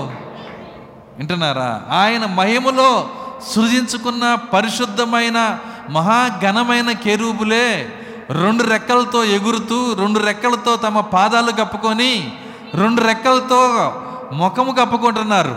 అయ్యో నిన్ను మేము చూడలేము అని. వింటున్నారా? అలాంటి దేవుణ్ణి ఎవరు చూడలేరు. కానీ ఇక్కడ బైబిల్ ఏం చెప్తుంది డెబ్బై మంది దేవుణ్ణి చూచిరి. ఆ, తర్వాత చదువుదాం. ఆయన పాదముల క్రింద ఆయన పాదముల క్రింద నిగనగల ఆడు నిగనిగలాడు నీలమయమైన నేలమయమైన వస్తువు వంటిదియు. వస్తువు వంటిదియు. వంటిదియు. ఆకాశ మండలపు ఆకాశ మండలపు తేజం వంటిదియు ఉండెను. తేజము వంటిదియు కనబడెను. ఆయన ఇజ్రాయేల్లోని ఆయన ఇస్రాయేలీలను ప్రధానులకు ప్రధానులకు ఏ హానియు చేయలేదు. ఏ హానియు చేయలేదు. వారు దేవుని చూచి వారు దేవుణ్ణి చూచి అన్నపానములు పుచ్చుకొనిరి. అప్పుడు యహోవా. మోషేతో ఇట్లా నేను అప్పుడు యెహోవా మోషేతో ఇట్లా నేను నువ్వు కొండ ఎక్కి నీవు కొండ ఎక్కి నా ఎద్దకు వచ్చి నా యొద్దకు వచ్చి అత్తట ఉండుము. అచ్చట ఉండుము. నువ్వు వారికి బోధించినట్లు నేను రాసిన ఆజ్ఞలను ధర్మశాస్త్రమును రాతి పలకలను నీకు ఇచ్చిదనగా ఆ, మోషేయు అతని పరిచారకుడైన యహోశివయు లేచిరి. మోషే దేవుని కొండ మీదకి ఎక్కిను. మోషే దేవుని కొండ మీదకి ఎక్కెను. అతని పెద్దలను చూచి. మేము మేము మీ వద్దకు వచ్చే వరకు ఇక్కడనే ఉండుడి. ఆ, ఇదిగో ఇదిగో. అహరోనును ఊరును మీతో ఉన్నారు. ఎవరికైనా వ్యాజ్యమున్న ఎల్ల. వారి యొద్దకు వెళ్ళవచ్చునని వారితో చెప్పెను. మోషే కొండ మీదకి ఎక్కినప్పుడు మోషే కొండ మీదకి ఎక్కినప్పుడు ఆ మేఘం కొండను కమ్మెను. ఆ మేఘము కొండను కమ్మెను. యెహోవా మహిమ యెహోవా మహిమ సేనాయి కొండ మీద నిలిచెను. సేనాయి కొండ మీద నిలిచెను. మేఘము ఆరు దినములు. మేఘము ఆరు దినములు. ఆరు దినములు దాన్ని కమ్ముకొనెను. దాన్ని కమ్ముకొనెను. ఏడవ దినమున ఏడవ దినమున ఆయన ఆ మేఘముల నుండి ఆయన ఆ మేఘములో నుండి మోషేని పిలిచినప్పుడు మోషేని పిలిచినప్పుడు యెహోవా మహిమ యెహోవా మహిమ ఆ కొండ శిఖరం మీద ఆ కొండ శిఖరము మీద దహించు అగ్నివలే దహించు అగ్ని వలె ఇజ్రాయేలీల కన్నులకు కనబడెను. ఇస్రాయిల్ కనులకు కనపడెను. అప్పుడు మోషే అప్పుడు మోషే ఆ మేఘములో ప్రవేశించి ఆ మేఘములోనికి ప్రవేశించి కొండ మీదకి ఎక్కిను. కొండ మీదకి ఎక్కెను. మోషే కొండ మీద మోషే కొండ మీద రెయ్యింబవలు నలభై దినములు ఉండిను. వేయిం బగళ్ళు నలభై దినములుండెను దేవుని స్తోత్రం అలెలుయ్య ఇక్కడ ఒక మేఘం కథ ఉంది. పౌలు గారు మేఘము అన్నాడంటే దానికి పునాది ఆయనకి తెలుసు. ఈ మేఘం ఏంటో ఎక్కడి నుంచి వచ్చిందో మేఘం ఎవరో అది ఎందుకు వస్తుందో అన్నీ తెలుసు ఆయనకి. కాబట్టి ఆయన ఒక మొక్క వదిలేసి వెళ్ళిపోయాడు. మనకి ఆ మొక్క పట్టుకుంటే మనకేమి అర్థం కాదు. అందుకే దాని వెనకాల ఉన్న కార్యాలన్నీ మనం చూడాలి. ఏంటి ఆ మేఘము? ఎందుకు దేవుడు ఆ కొండ మీదకి దిగి వచ్చినప్పుడు మేఘం అక్కడికి వచ్చింది? వింటున్నారా? ఎందుకంటే దేవుడు ఒక్కడే రాడు.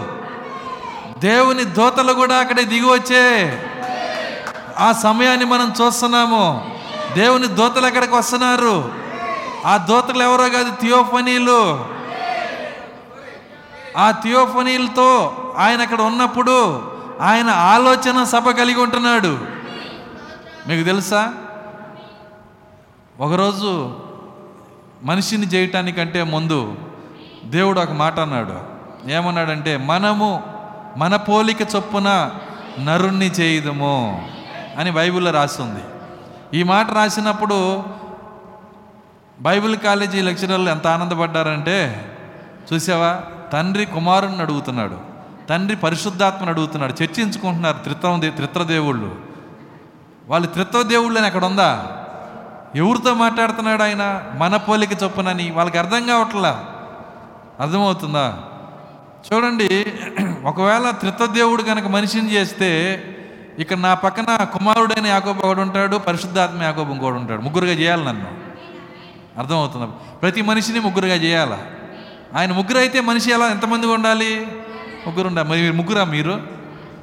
చూడండి ఆయన తన పోలిక చొప్పున ఆయన అంటే మన పోలిక చొప్పున ఎవరితో మాట్లాడుతున్నాడంటే ఆ వాక్య శరీరాలతోనే మాట్లాడుతున్నాడు ఆయన. ఆ థియోఫనీలతోనే మాట్లాడుతున్నాడు. దీన్నే యోబుకి గుర్తు చేస్తున్నాడు. యోబు నువ్వు థియోఫనీలో ఉన్నప్పుడు భూమికి పునాదేసినప్పుడు వాళ్ళల్లో ఉండి కేకలేసింది మర్చిపోయావా యోబు? భూమి మీదకు వచ్చి ఇట్ట మర్చిపోయావేంటి నువ్వు? అర్థం కాల. ఏపు గుర్తు ఏపు ఏపుతో ఏమంటున్నాడు అర్థమైందా మీకు? ఏంటి నువ్వు భూమి మీద భూమి మీద తల్లిదండ్రులకు పుట్టి ఇక్కడ కూర్చొని తలమొనుకలు అవుతా నన్ను మర్చిపోయావు? అసలు నువ్వు ఎక్కడ పుట్టావు? నువ్వు ఎక్కడ పెరిగావు? ఎక్కడి నుంచి వచ్చావు? నీ నీ యొక్క నీ యొక్క గురేంటి? ఎట్టయిపోయావింది నువ్వు? యోబుని అడిగింది దేవుడు నిన్ను అడగడా? ఈరోజు నిన్ను కూడా అడుగుతాడు. నీ తపనేంటి అసలు? నువ్వు భూమికి పునాది వేయబడక ముందే ఉన్నోడివి. ఇక్కడ ఏం చేస్తున్నావు నువ్వు? పనికిరాని కార్యాల కోసం కన్నీరు గారుస్తుంది తప్పితే ఏమైనా చేస్తున్నావు నువ్వు? అర్థమవుతుంది? వాళ్ళు తిట్టారు వీళ్ళు తిట్టారని బాధపడతా. అర్థమవుతుందా? అసలు నువ్వు ఎవరు? ఎక్కడి నుంచి వచ్చావు? యోపుకి అదే గుర్తు చేస్తుంది. ఏమంటున్నాడంటే యోబు భూమికి పునాది వేయబడక ముందు జైద్యోన్లు చేసిన గుంపులో ఉన్నావే. ఇక్కడికి వచ్చి ఇలా బాధపడుతున్నావేంటి నువ్వు? అది ఆయన అడుగుతుంది. మన మన ప్రారంభం ఇక్కడ లేదు. దేవుని స్తోత్రం. అలెలుయ్య కాబట్టే ఆయన ఎక్కడికి వస్తే అక్కడ ఈ థియోఫనీ దోతలు ఉంటారు. ఇప్పుడు ప్రాముఖ్యమైన ప్రాముఖ్యమైన ఒక ఘట్టం జరగబోతుంది. ఎక్కడ? ఆ ప- ఆ కొండపైన. అర్థమవుతుందా? ఏంటి ఆ ఘట్టం అంటే ఇస్రాయేలీలకి ధర్మశాస్త్రం ఇస్తున్నాడు. ఇస్రాయేలీకి ఈ ఇస్రాయేల్కి ఇచ్చిన ధర్మశాస్త్రము ఎవరి ద్వారా ఇచ్చాడు? ఎవరిచ్చారు ధర్మశాస్త్రం చెప్పండి? మోసే ద్వారా. కదా? ఇచ్చింది ఎవరు? యహోవా. కానీ పౌలు గారు ఏం రాశాడో తెలుసా? దేవదూతల ద్వారా. ఏం రాశాడు? దేవదూతల ద్వారా. వీళ్ళు ఎక్కడి నుంచి వచ్చారు? ధర్మశాస్త్రం తీసుకొని. అర్థమవుతుందా? మీరు లోతుకొస్తే ఈ కార్యాలు అర్థమవుతాయి. ఉందా మాట? దేవదూతల ద్వారా ధర్మశాస్త్రం ఇచ్చాడన్న మాట ఉందా? చూడండి దేవదూతల ద్వారా. దే ఆ యొక్క దేవదూతల ద్వారా ఇచ్చిన ధర్మశాస్త్రం. ఎవరు దేవదూతలు? ఈ దేవదూత దూత అని వచ్చిందంటే అర్థమైందంటే థియోఫనీ. ఈ మేఘము మేఘము ఆ యొక్క పర్వతం చుట్టూ కమ్మినప్పుడు ఆ థియోఫనీలు ఆ జగత్తు పునాది వేయబడక ముందు ఉన్న వాక్య శరీరాలతో ఆయన దిగి వచ్చి మోషేకి ధర్మశాస్త్రం ఇస్తున్నాడు అక్కడ. దాన్ని రాసింది ఎవరు? దేవదూతలు. దాన్ని ఇచ్చింది ఎవరు? దేవదూతలు. మేఘం అర్థమవుతుందా? ఎంతమందికి అర్థమవుతుంది మేఘం ఏంటో? దేవుని స్తోత్రం అలెలుయ్య సమయం ఐస్ క్రీమ్లా కరిగిపోతుంది. నేను టెన్ పర్సెంట్ కూడా పూర్తి చేయాలా నోట్స్లో. సరే జాగ్రత్తగా గమనించండి. అయితే ఈ కార్యాలన్నీ హృదయం పైన రాసుకోవాలి మీరు? ఒక లేఖనముని ఇంకో లేఖనంతో జత చేయాల? లేఖనము పలికినప్పుడు వెలుగు కలుగునన్నాడు. వెలుగు బయట కలిగితే అది వేస్ట్. వెలుగు ఎక్కడ కలగాలంటే ముఖంలో కలగాల. హృదయంలో కలగాలి. వెలుగంటే అర్థమేంటో అర్థం ఏంటో కాదు బయలుపాటు వలన తేటపరచబట్టం ఓ ఇదే అర్థము. మేఘం అంటే ఇదా. మేఘం అంటే థియోఫనీ శరీరాల. ఓ ఆ- ఈ మేఘము అంటే ఈ యొక్క ఈ యొక్క భావం ఉందా అని వెలుగు నీ హృదయంలో రావాలి. దేవుని స్తోత్రం అలెలుయ్య చూడండి పౌలు గారి మాటలు ఒక మాటనే వెళ్ళిపోతాడు అంతే ఆయన. నేను ఇందాక నుంచి చెబుతున్నా పౌలు గారు ఎప్పుడు కూడా ఒక మాట వదిలేసి వెళ్ళిపోతాడు. ఎందుకంటే ఆయనకి విశ్వాసం ఉంది. పరిశుద్ధాత్మ చివరి దినాల్లో దీన్ని ఎవరిస్తాడని. ఖచ్చితంగా ఈరోజు దాన్ని దేవుడు తెరుస్తా ఉన్నాడు. దేని కింద తెరుస్తున్నాడంటే దేవుని బోర కింద. దేవుని స్తోత్రం. అలెలుయ్య దేవదూతల ద్వారా ఇవ్వబడిన ధర్మశాస్త్రము. దేవదూతల ద్వారా ఇవ్వబడిన ధర్మశాస్త్రం. ఈ యొక్క దేవదూతలు ధర్మశాస్త్రం ఇచ్చారు. అనగా థియోఫనీలు. అక్కడ ఏదో జరిగింది నలభై రోజులు. అప్పుడప్పుడు ఏం చేస్తారంటే కొంతమంది పిల్లలు హోంవర్క్ అవ్వక వాళ్ళ సహో వాళ్ళ వాళ్ళ పక్కన పిల్లలకి ఇస్తారు కొద్దిగా రాసిపెట్టి పుస్తకం అని. ఇచ్చినప్పుడు వాళ్ళు ఏం చేస్తారు కొద్ది పాపం అక్కలు జాలేసి చెల్లెల మీద ఏం చేస్తారు? రాసిస్తారు. ఒక నోట్స్ రాయడానికి ఎంత టైం పట్టిద్ది? సో రెండు రోజులు మూడు రోజులు. అప్పుడు నలభై రోజులకి ఎంత నోట్స్ రాయాలి? వింటున్నారా? ఈ నలభై రోజులుండి ఆయన తెచ్చింది ఏంటంటే పది ఆజ్ఞలు. ఎంత నోట్స్ తెచ్చాడండి ఆయన? పది ఆజ్ఞలు తెచ్చాడు అంతే. మరి ఈ నలభై రోజులు ఏం చేశాడు? కొండ మీద ఏం చర్చించాడు? అసలు ఏం జరిగింది కొండపైన వింటున్నారా? ఆ దోతల మేఘములోకి వెళ్ళి రాత్రి పగలున్నాడు ఆయన మోసేకి మంచం ఇచ్చారా? చెప్పండి. మేఘంలో మోసే నిద్రపోయాడా? మోసేకి భోజనం పెట్టారా? మంచినీళ్ళు ఇచ్చారా? ఏం జరిగింది మోసే మోసేకి ఆ మేఘంలో? వింటున్నారా? ఆ మహాద్భుతమైన మహిమలో నలభై రోజులు థియోఫనీలతో పాటు మోసే ఉంటే కిందకి దిగి వచ్చేటప్పుడు ప్రజలు ఆయన ముఖాన్ని చూడలేకపోయారంట. పౌలు గారు దాన్ని పట్టుకున్నాడు. తగ్గిపోతున్న మహిమ యొక్క అంతాన్ని చూడటమే మీ వల్ల కాలేదే. వింటున్నారా? తగ్గిపోతున్న మహిమ యొక్క అంతాన్ని చూడటమే ప్రజల కళ్ళు జాలలేదే. మనకి దేవుడు తగ్గిపోతున్న మహిమని ఇవ్వలేదు నిత్యమైన మహిమనిచ్చాడు ఆయన. పౌలు గారు ఏ సబ్జెక్ట్ విడిచిపెట్టలేదండి. ప్రతిదీ పట్టుకున్నాడు ఆయన. థియోఫనీ సబ్జెక్ట్ ఆయన దగ్గరే ఉంది. దోత సబ్జెక్ట్ ఆయన దగ్గరే ఉంది. ప్రతి అంశం ఆయన దగ్గర ఉంది. నువ్వు పౌలు గారిని అడుగు అన్నీ చెప్తాడు ఆయన. ఈరోజు వర్తమానము దానికి ఎడిషనల్ అంతే. అర్థమవుతుందా? ఈ వర్తమానం పునాది పౌలు గారి వర్తమానంలో ఉంది. పౌలు గారి నోట్ పౌలు గారి వర్తమానంలో ఈ వర్తమానం ఉంటే అప్పుడు ఈ వర్తమానము నూటికి రెండు వందల శాతం సత్యమని అర్థం అక్కడ అందుకే ఈ వర్తమానాన్ని నేను ఎక్కడి నుంచి తీసుకుంటానంటే పౌలు గారి దగ్గర నుంచే. అర్థమవుతుందా? కాబట్టి ఇక్కడ మనం చూసినప్పుడు మరి ఆ మేఘములో ఆ మహిమలోకి మోసే వెళ్ళి ఆ యొక్క దేవదూతలను కలుసుకొని దేవదూతల ద్వారా ధర్మశాస్త్రాన్ని తీసుకొని వచ్చి ఆ దూత అనగా థియోఫనీ. యేసుక్రీస్తు అనలేదా? ఈ చిన్నవారిలో ఒకనికి ఆటంకం చేయమాకండి. వీరి దూతలు పరలోకమందు తండ్రి ముఖమును చూచుందరు. ఆ దూతలే మేఘం వలె దిగొచ్చారు. ఆ దూతలే ధర్మశాస్త్రాన్ని తయారు చేశారు. అర్థమవుతుందా? కలపండి అన్ని కలపండి వాక్యం వాక్యం కలపండి. అప్పుడే మీకు ఇది అర్థమవుతుంది. చూడండి కాబట్టి ఆ దోతలు ఆ- యొక్క ధర్మశాస్త్రాన్ని ఇచ్చిన దోతలు మనకి కాపుదల ఇస్తున్న దోతలు రక్షణ ఇస్తున్న దోతలు వాక్యము తెరుస్తున్న దోతలు ప్రత్యక్షతను మోసుకొస్తున్న దోతలు వీళ్ళే మేఘము. అర్థమవుతుందా? ఈ మహిమ దేహాలతో కూడున్న థియోఫనీతో కూడా ఉన్న ఈ యొక్క పాత నిబంధన పరిశుద్ధులే మేఘము. చూడండి అక్కడ ఆ యొక్క మేఘములోకి వెళ్ళినటువంటి ఆ యొక్క మోషే ఆ థియోఫనీ యొక్క మేఘంలోకి వెళ్ళి ఆ యొక్క ధర్మశాస్త్రాన్ని తీసుకొని వచ్చాడు. ఇంతవరకు అర్థమైందా? ఎంతమందికి అర్థమైంది? అర్థం కాకపోతే నన్ను అడగని తర్వాత నేను చెప్తాను. మీరు చేయాల్సిన పని ఒకటే పరిశుద్ధాత్మ సహాయంతో నేను ఏ లేఖనాలు చూపిస్తున్నానో వాటన్నిటిని కలుపుకోండి. అప్పుడే దీన్ని మీరు అర్థం చేసుకోగలుగుతారు. దీనికే చూడండి, పాత నిబంధనలు చాలా లేఖనాలు ఉన్నాయి. కీర్తనల గ్రంథము అరవై ఎనిమిదో కీర్తన. అరవై ఎనిమిదో కీర్తన ముప్పై నాలుగో వచనం.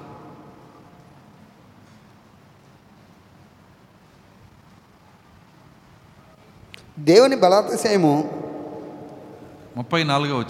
అది దేవుని బలాతిశయము దేవుని బలాతిశయము నారోపించుడి. దేవునికి బలాతిశయము ఆరోపించుడి. మహిమోన్నతుడై మహిమోన్నతుడై ఆయన ఇజ్రాయేలీల మీద ఆయన ఇస్రాయిల్ మీద ఏలుచున్నాడు. ఏలుచున్నాడు. అంతరిక్షమున అంతరిక్షమున ఆయన బలాతిశయము ఉన్నది. ఆయన బలాతిశయం ఉన్నది. తన పరిశుద్ధ స్థలములలో చాలు చాలు. చూడండి ఇక్కడ కీర్తనలో ఏం రాసి ఉందంటే అంతరిక్షమున ఆయన బలాతిశయం ఉన్నది. ఇప్పుడు అంతరిక్షమున ఆయన బలాతిశయం ఉందనగా మనం ఏమనుకోవాలి? తెలుగు బైబుల్ చదివితే అంతరిక్షంలో సూర్యుడు చంద్రుడు నక్షత్రాలు ఉన్నాయి అక్కడ ఆయన బలం ఉందని. కానీ ఎంత పొరపాటు జరిగిందంటే ఇది వాస్తవంగా అంతరిక్షంలో ఆయన బలం ఉందని రాయలేదు ఆయన. అర్థమవుతుందా? ఇంగ్లీష్లో చదివితే మూల భాషలో చదివితే హీబ్రూలో చదివితే ఏమని రాస్తుందంటే ఇంగ్లీష్లో ఇలా అంటున్నాడు and his strength is in the clouds అర్థమవుతుందా? And his strength is in the clouds ఆయన యొక్క బలము మేఘముల్లో ఉన్నది. దేవుని బలం ఎక్కడుందంట? ఇది పౌలు గారు చదువుకున్నాడు. అర్థమవుతుందా? పౌలు గారికి ధర్మశాస్త్రం కొట్టిన పిండి ఆయనకి. మనలాగా అంతరిక్షంలో ఆయన బలం ఉందని చదవడు ఆయన. ఆయన హిబ్రూ చదువుకుంటాడు కాబట్టి ఆయనకి అర్థమైపోయింది. బలం ఎక్కడుందంట? మేఘంలో మేఘంలో బలం ఉండటం ఏంటి అసలు? ఒకసారి మీరు ఆలోచన చేయండి. మేఘముల్లో ఆయన బలం ఉంటుందా? మేఘముల్లో బలం ఉండటమంటే ఏంటి? దాని భావం ఏంటి అసలు? వింటున్నారా? దేవుని బలము మేఘంలో ఉందంట.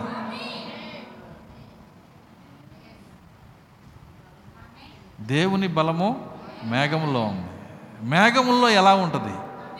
ఒకసారి మీరు ప్రశ్నించుకోండి. వర్షం పడుతుంది అదే నా మేఘం? కాదు కదా?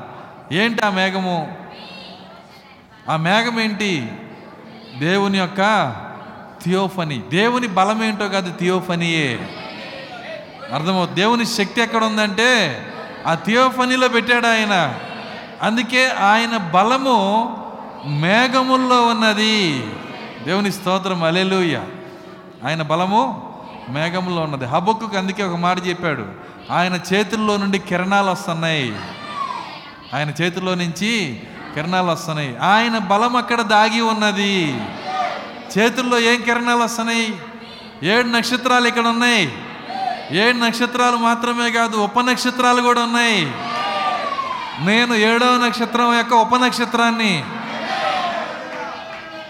ఎంతమందికి అర్థమవుతుంది నేను చెప్తుంది? ఏడు నక్షత్రాలు ఆయన చేతిలో ఉన్నాయి. ఏడు నక్షత్రాలు మాత్రమే కాదు ఉప నక్షత్రాలు కూడా ఆయన చేతిలో ఉన్నాయి. ఉన్నాయా లేవా? సప్త ఋషి నక్షత్రములను వాటి ఉప నక్షత్రములను చదివామ యోబులో మనము? కాబట్టి ఈ ఏడు నక్షత్రాలు ఆయన చేతిలో ఉన్నాయి. ఏడు ఉప ఏడు నక్షత్రాల యొక్క ఉప నక్షత్రాలు ఆయన చేతిలో ఉన్నాయి. అందుకే ఏషియా ఏమన్నాడంటే చూడుము నన్ను నిన్ను నా అరచేతుల్లో చెక్కుకొనానంటున్నాడు ఆయన. అరచేతుల్లో పెట్టుకున్నాడు. ఆయన అరచేతిలో మనం ఉన్నాము ఏడు నక్షత్రాలు ఆయన అరచేతిలో ఉన్నాయి. వాక్య వధువు ఆయన అరచేతిలో ఉంది. ఆయన అరచేతిలో ఏముంది? నక్షత్రాలు ఉన్నాయి నక్షత్రాల నుంచి కాంతి వస్తుంది. అక్కడ ఆయన బలము దాగి ఉంది. అన్నాడా హబుక్కు అన్నాడా మాట? చదివారా? గుర్తుందా? అది తీసి చదవండి దాన్ని. రెఫరెన్స్ చెప్పండి. హబుక్కుకు మూడో అధ్యాయము నాలుగో వచ్చినాం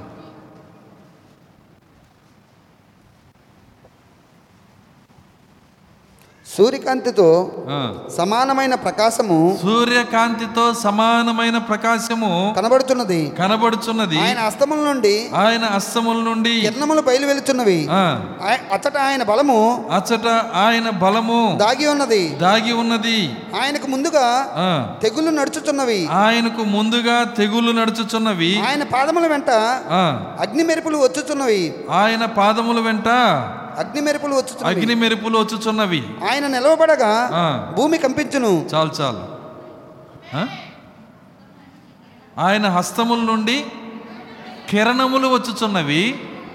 అచ్చట ఆయన బలము దాగి ఉన్నది.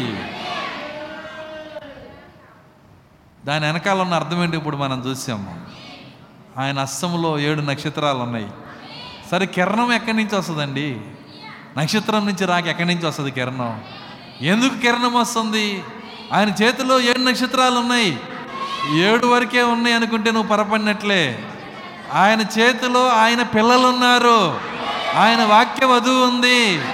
ఆయన చేతిలో వారిని చెక్కుకున్నాడు. అయితే వారే ఆయన యొక్క బలమై ఉన్నారు. దేవుని స్తోత్రం అలెలు వధింపబడిన గొర్రెపిల్లని చూడండి. ఏడు కొమ్ములు ఉన్నాయి. వధింపబడిన గొర్రెపిల్లకి ఏమున్నాయి? నేను చెప్పాను ఈ ఈ పూట నేను లోతుకి వెళ్తానని. అర్థం కాకపోతే హృదయంలో ప్రార్థన చేసుకోండి. ఈ పాస్టర్ గారు పరభాష మాట్లాడుతున్నాడు నాకు అర్థమయ్యే కృప దయచేయమని. హండ్రెడ్ పర్సెంట్ చెబుతున్నాను ఇది పరభాష పరలోక భాష ఇది. ఇది మీకు అర్థం అవ్వాలంటే కృప మీకు ఉండాల్సిందే. సరే జాగ్రత్తగా గమనించండి. ఆయనకు ఏడు కొమ్ములు ఉన్నాయి. ఏమున్నాయండి? ఏడు కొమ్ములు. ఏడు కన్నులు ఏడు కొమ్ములు. ఏడు కొమ్ములు అంటే అర్థం కొమ్ములు దేనికి సూచన? బలానికి సూచన. ఏడు కొమ్ములు ఏడు సంఘకాలాలు. ఏడు కన్నులు ఏడు ప్రవక్తలు. ఏడుగురు దోతలు. ప్రవక్తలు కన్నులు అన్నాడు ఆయన. కొమ్ములు సంగములు ఉన్నాయి. కొమ్మే బలమై ఉంది. వధువే బలమై ఉంది. ఆయన చేతిలో బలం ఉంది. వధువే మేఘమై ఉంది. మేఘములో ఆయన బలం ఉన్నది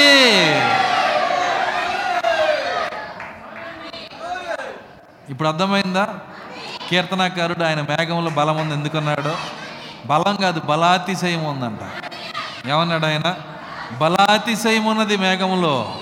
దేవుని స్తోత్రం అలెలుయ్య ఇంత స్టోరీ ఉంది మేఘం వెనకాల. పౌలు గారు ఒక మాట అన్నాడంటే ఏ మేఘం వస్తుందో ఏ మేఘం తీసుకెళ్తుందో దాని వెనకాల ఆదికాండం నుంచి కార్యాలు ఉన్నాయి. వాటిని మీరు పట్టుకుంటేనే మీరు వెళ్ళబోయే మేఘం ఏంటో మీరు క్యాచ్ చేస్తారు. మీకు తెలుసా? ఆల్రెడీ ఖచ్చితంగా నువ్వు ఎత్తబడే ముందు ఆ మేఘాన్ని నువ్వు కలుసుకొని తీరాల్సిందే. ఆ మేఘమే నిన్ను తీసుకొని వెళ్ళేది ఇక్కడి నుంచి. దేవుని స్తోత్రం. అలెలుయ్య కాబట్టే కీర్తనాకారుడు ఆయన మేఘం గురించి మాట్లాడుతున్నాడు. చూడండి యోగు గ్రంథము ముప్పై ఆరో అధ్యాయము.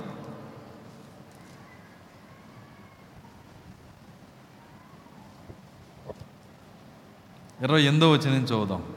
మేఘములు మేఘములు వాటిని కుమ్మరించును. వాటిని కుమరించును మనుషుల మీదకి అవి సమృద్ధిగా దిగును. మనుషుల మీదకి అవి సమృద్ధిగా దిగును. మేఘములు వ్యాపించు విధమును మేఘములు వ్యాపించు విధానమును. ఆయన మందిరములో నుండి ఆయన మందిరములో నుండి ఉరుములు వచ్చు విధమును ఉరుములు వచ్చు విధమును. ఎవడైనను గ్రహింపదాలనా ఎవడైనను గ్రహింపజాలునా? ఆయన తన చుట్టూ చాలు చాలు చాలు చాలు చాలు. ఒక్క నిమిషం అవుదాం మళ్ళీ యోపు మాట్లాడుతున్నాడు. దేని గురించి మాట్లాడుతున్నాడు? మేఘముల గురించి. వినటానికి ఇష్టపడుతున్నారా? సో జాగ్రత్తగా గమనించండి. మేఘములు వ్యాపించు విధానము ఎవరైనా గ్రహించగలరా? మెరుపు ఏమన్నాడు? ఆయన మందిరంలో నుండి ఉరుము వచ్చు విధానము ఎవరైనా గ్రహించగలరా? ఉరుము వచ్చే విధానం ఎవరైనా గ్రహించగలరా? మేఘం వస్తే ఏమొస్తుంది? ఉరుము వస్తుంది. మేఘం వస్తే ఉరుము వస్తుంది. వస్తుందా రాదా? సాధారణంగా చెప్పగలరు. ఉరుము వచ్చిందంటే అక్కడ ఏముంది మేఘం ఉంది ఎందుకు ఏడు ఉరుములు వచ్చినాయి? చెప్పండి. మీరు అదే చట్ట ప్రకారం చెప్పండి. ఏడు ఉరుములు ఎందుకు వచ్చినాయి?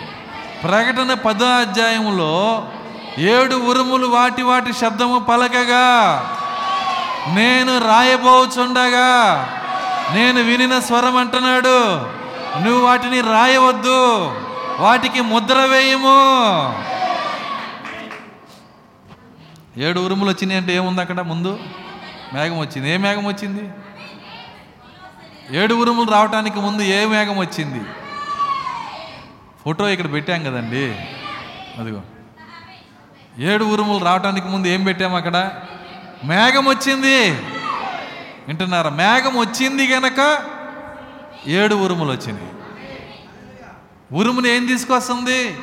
మేఘము. మేఘము వ్యాపించు విధానము. ఆయన మందిరములో నుండి ఉరుము వచ్చు విధానము. ఎవరైనా గ్రహించగలరా? సరే నేను మాట అడుగుతాను. ఇదే లేఖనంలో. ఉరుము దేవుని మందిరం నుంచి వచ్చిద్దా మేఘం నుంచి వచ్చిద్దా? చెప్పండి. కానీ లే ప్ర- యోబు ఏమని రాశాడు? ఏమి రాశాడు? మనం చదివిన లేఖనంలో? మేఘంలో నుంచి వచ్చిందని రాశాడా? మందిరంలో నుంచి వచ్చిందని రాశాడా? అదేంటి? మందిరంలో నుంచి ఉరుము రావటం ఏంది? ఈ ఉరుము ఈ ఉరుము కాదు. ఇది ప్రత్యేకమైన ఉరుము. దేవుని స్తోత్రం అలెలుయా దేవుని మందిరములో నుండి పరలోకములో నుండి దేవుని సింహాసనములో నుండి అక్కడి నుండి ఉరుమొస్తుంది దాన్ని గ్రహించుట మనుషులకు అసాధ్యము.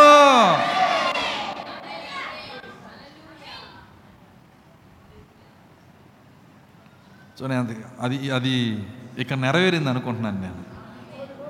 గ్రహించుట మనుషులకి పాస్టర్ గారు ఆమెనండి మేము గ్రహించలేకపోతున్నాం. అర్థమవుతుందా? యోబు ముందుగానే రాశాడు దాన్ని గ్రహించుట మనుషులకి అసాధ్యము. తర్వాత చదువుదాం కొద్దిగా. ఇక్కడ ఆయన తన చుట్టూ ఒక వరుస వరుస గుర్తుంచుకోండి. మొదట మేఘం అన్నాడు తర్వాత ఊరుమన్నాడు దాని తర్వాత ఉరుమే ముద్దర్లో. అర్థమవుతుందా? ఇప్పుడు మూడు కలిపి పెట్టండి. మేఘము ఉరుము ముద్దర్లు ఇవన్నీ మర్మమై ఉన్న దేవుని ఆత్మీయ ప్రత్యక్షతలు. నెక్స్ట్ చదువుదాం. ముప్పై ఒకటో వచ్చిన వీటి వలన వీటి వలన ఆయన ఆయా ప్రజలకు తీర్పు తీర్చును. వీటి వలన ఆయన ఆయా ప్రజలకు తీర్పు తీర్చును. ఆయన ఆహారమును చాలు చాలు. మేఘము ఉరుము ముద్దర్లు. వీటి వలన ఏం చేస్తాడంట ఆయన? ఆయా ప్రజలకి తీర్పు తీర్చును. చాలా ప్రాముఖ్యమైన మాట ఇది. మేఘం వలన ఉరుము వలన తీర్పు జరుగుతుందా? నేను సూటికి అడుగుతున్నా. ఎంతమందికి దేవుడు తీర్పు తీర్చాడు? ఎవరికి తీర్పు తీర్చాడు? మేఘం వలన తీర్పు తీరుస్తున్నాడా? కానీ యోబు చెబుతున్నాడు వీటి వలన ఆయన ఆయా ప్రజలకు తీర్పు తీర్చును. యోబు ప్రత్యక్షత సామాన్యమైన ప్రత్యక్షత కాదండి. ప్రత్యక్షత లేని వాళ్ళు ప్రజలు ఇప్పుడున్న క్రైస్తవులు తప్పితే పాత నిబంధనలో వేల సంవత్సరాల ముందున్న భక్తులు కూడా ఎంతో ప్రత్యక్షత కలిగి ఉన్నారు. మనకి ఎందుకు ప్రత్యక్షత లేదంటే ప్రత్యక్షత బదులు మనకి చాలా కార్యాలు ఉన్నాయి మనకి. ప్రత్యక్షతను ప్రేమించటానికి బదులు మనము ప్రేమించే విషయాలు అనేకమైనవి ఉన్నాయి గనక పొందాల్సిన ప్రత్యక్షత మనం పొందలేకపోతున్నాం. కానీ నువ్వు ఎప్పుడైతే ఆయన ప్రత్యక్షతను ప్రేమిస్తావో ఆయన ఆయన పౌలు గారు అంటున్నాడు నాకు మాత్రమే గాక ఆయన ప్రత్యక్షతను ప్రేమించు వారికి కూడా ఆయన అనుగ్రహించును. అన్నాడా మాట? ఆయన ప్రత్యక్షతను ప్రేమించు వారికి శ్రీమంతుడైన దేవుడు దానికి అనుగ్రహించును. నువ్వు ఆయన ప్రత్యక్షతను ప్రేమించే వ్యక్తిగా ఉండాలి. అలెలుయా దేవుని స్తోత్రం అలెలుయా సో నాకు తెలుసు ఇప్పటికే చాలా లోతైపోయిందని. కొద్దిగా కొద్దిగా తట్టుకోండి. జాగ్రత్తగా గమనించండి. ఇప్పుడు లేఖనాలు కలుపుకోండి. వాక్యానికి వాక్యం కలుపుకోండి. పరిశుద్ధాత్మ సహాయం తీసుకోండి. అంతరంగ బోధకుని పిలవండి. ప్రభువా మీరే అర్థం చేసి అర్థమయ్యేటట్టు చెప్పండి. ఏం జరుగుతుంది అసలు ఇక్కడ? ఏం వింటున్నాం మేము? ఏ లేఖనానికి ఏ లేఖనం కలుపుకోవాలి? ఇవన్నీ దేవ్ అంతరంగ బోధకుని సహాయం మనం తీసుకోవాలా? వీటి వలన ఆయన ఆయా ప్రజలకు తీర్పు తీర్చును. చూడండి ఏడు ముద్రల ప్రత్యక్షత ఎందుకొరకు ఇవ్వబడింది అని ఎవరైనా అడిగితే నేను ఇచ్చే సూటి అయిన సమాధానం అది తీర్పు అయి ఉన్నది. ఏడు ముద్రల ప్రత్యక్షత దేనికోసం ఇచ్చాడు ఆయన? తీర్పు కోసం. గురుగుని గురువుగా గోధుమను గోధుమగా తీర్పు తీర్చేది ఎవరంటే ఈ ఏడు ముద్రల ప్రత్యక్షతే. మేకలను గొర్రెలను వేరు చేసేది ఏడు ముద్రల ప్రత్యక్షతే. సంగమును వధువును వేరు చేసేది ఏడు ముద్రల ప్రత్యక్షతే. అర్థమవుతుందా?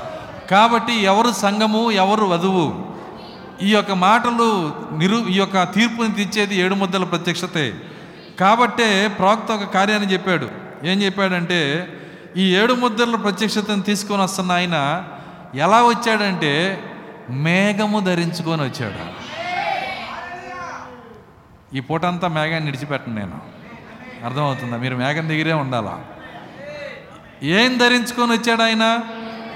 ఆయన మేఘము ధరించుకొని వచ్చాను. మేఘారూఢుడై వస్తున్నాడు ఆయన మీ తలలు పైకెత్తుకునుడి. మీ విమోచన సమీపించినది. దేవుని స్తోత్రం అలెలుయ అన్నాడా లేదా? చదవండి నా మాటని లోకాసు వార్త.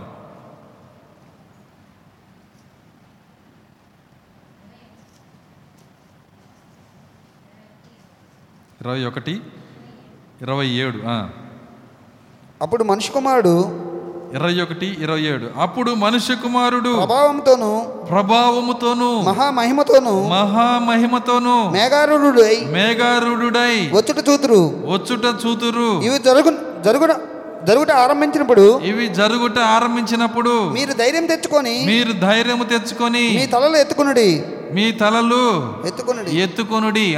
మీ- విడుదల సమీపించుచు మీ విమోచన సమీపించుచున్నద నేను. మేఘము ధరించుకొని వస్తాడు మనిషి కుమారుడు. ఆయన వచ్చినప్పుడు అది ఎత్తబట్టు అనుకోమాకండి. అది మీ విమోచన. ఏడు ముద్రల ప్రత్యక్షతతో కూడిన విమోచన. సమయం అయిపోయింది. ఇక చుట్టుపక్కల చూడమాకండి. ఆ సహోదరుని చూడమాకండి. ఈ సహోదరుని చూడమాకండి. ఆమెను చూడమాకండి. ఏమని చూడమాకండి. మీ తలలు పైకెత్తుకోనండి. దేవుని స్తోత్రం. అలెలుయ ఎవరైతే ఆ మేఘమును చూడగలుగుతారో మేఘం యొక్క ప్రత్యక్షతను పట్టుకుంటారో వారు చుట్టూ ఉన్న కార్యాలు చూడరు. వారి చూపు పైన ఉంటుంది. మీ తలలు పైకెత్తుకోనండి. దేవుని స్తోత్రం. అలెలు మేఘము ధరించుకొని వచ్చిన మనుష్య కుమారుడు.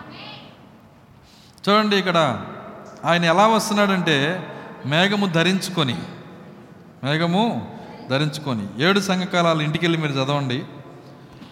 అరవై అరవై ఒకటో పేజీల్లో కొన్ని కార్యాలు రాశాడు ప్రవక్త.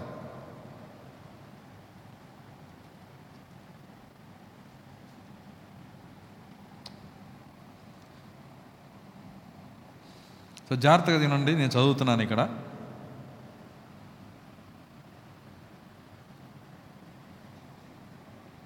ప్రకటన ఒకటి పదమూడు నుంచి తిరుగగా ఏడు సువర్ణ దీపస్తంభములను ఆ దీపస్తంభముల మధ్య మనిషి కుమారుని పోలిన ఒకరిని చూచితిని ఆయన తన పాదములు మట్టుకు దిగుచున్న వస్త్రము ధరించుకొని రొమ్మునకు బంగారు దట్టి కట్టుకొని ఉండెను. అక్కడ ఆయన నిలబడి ఉన్నాడు.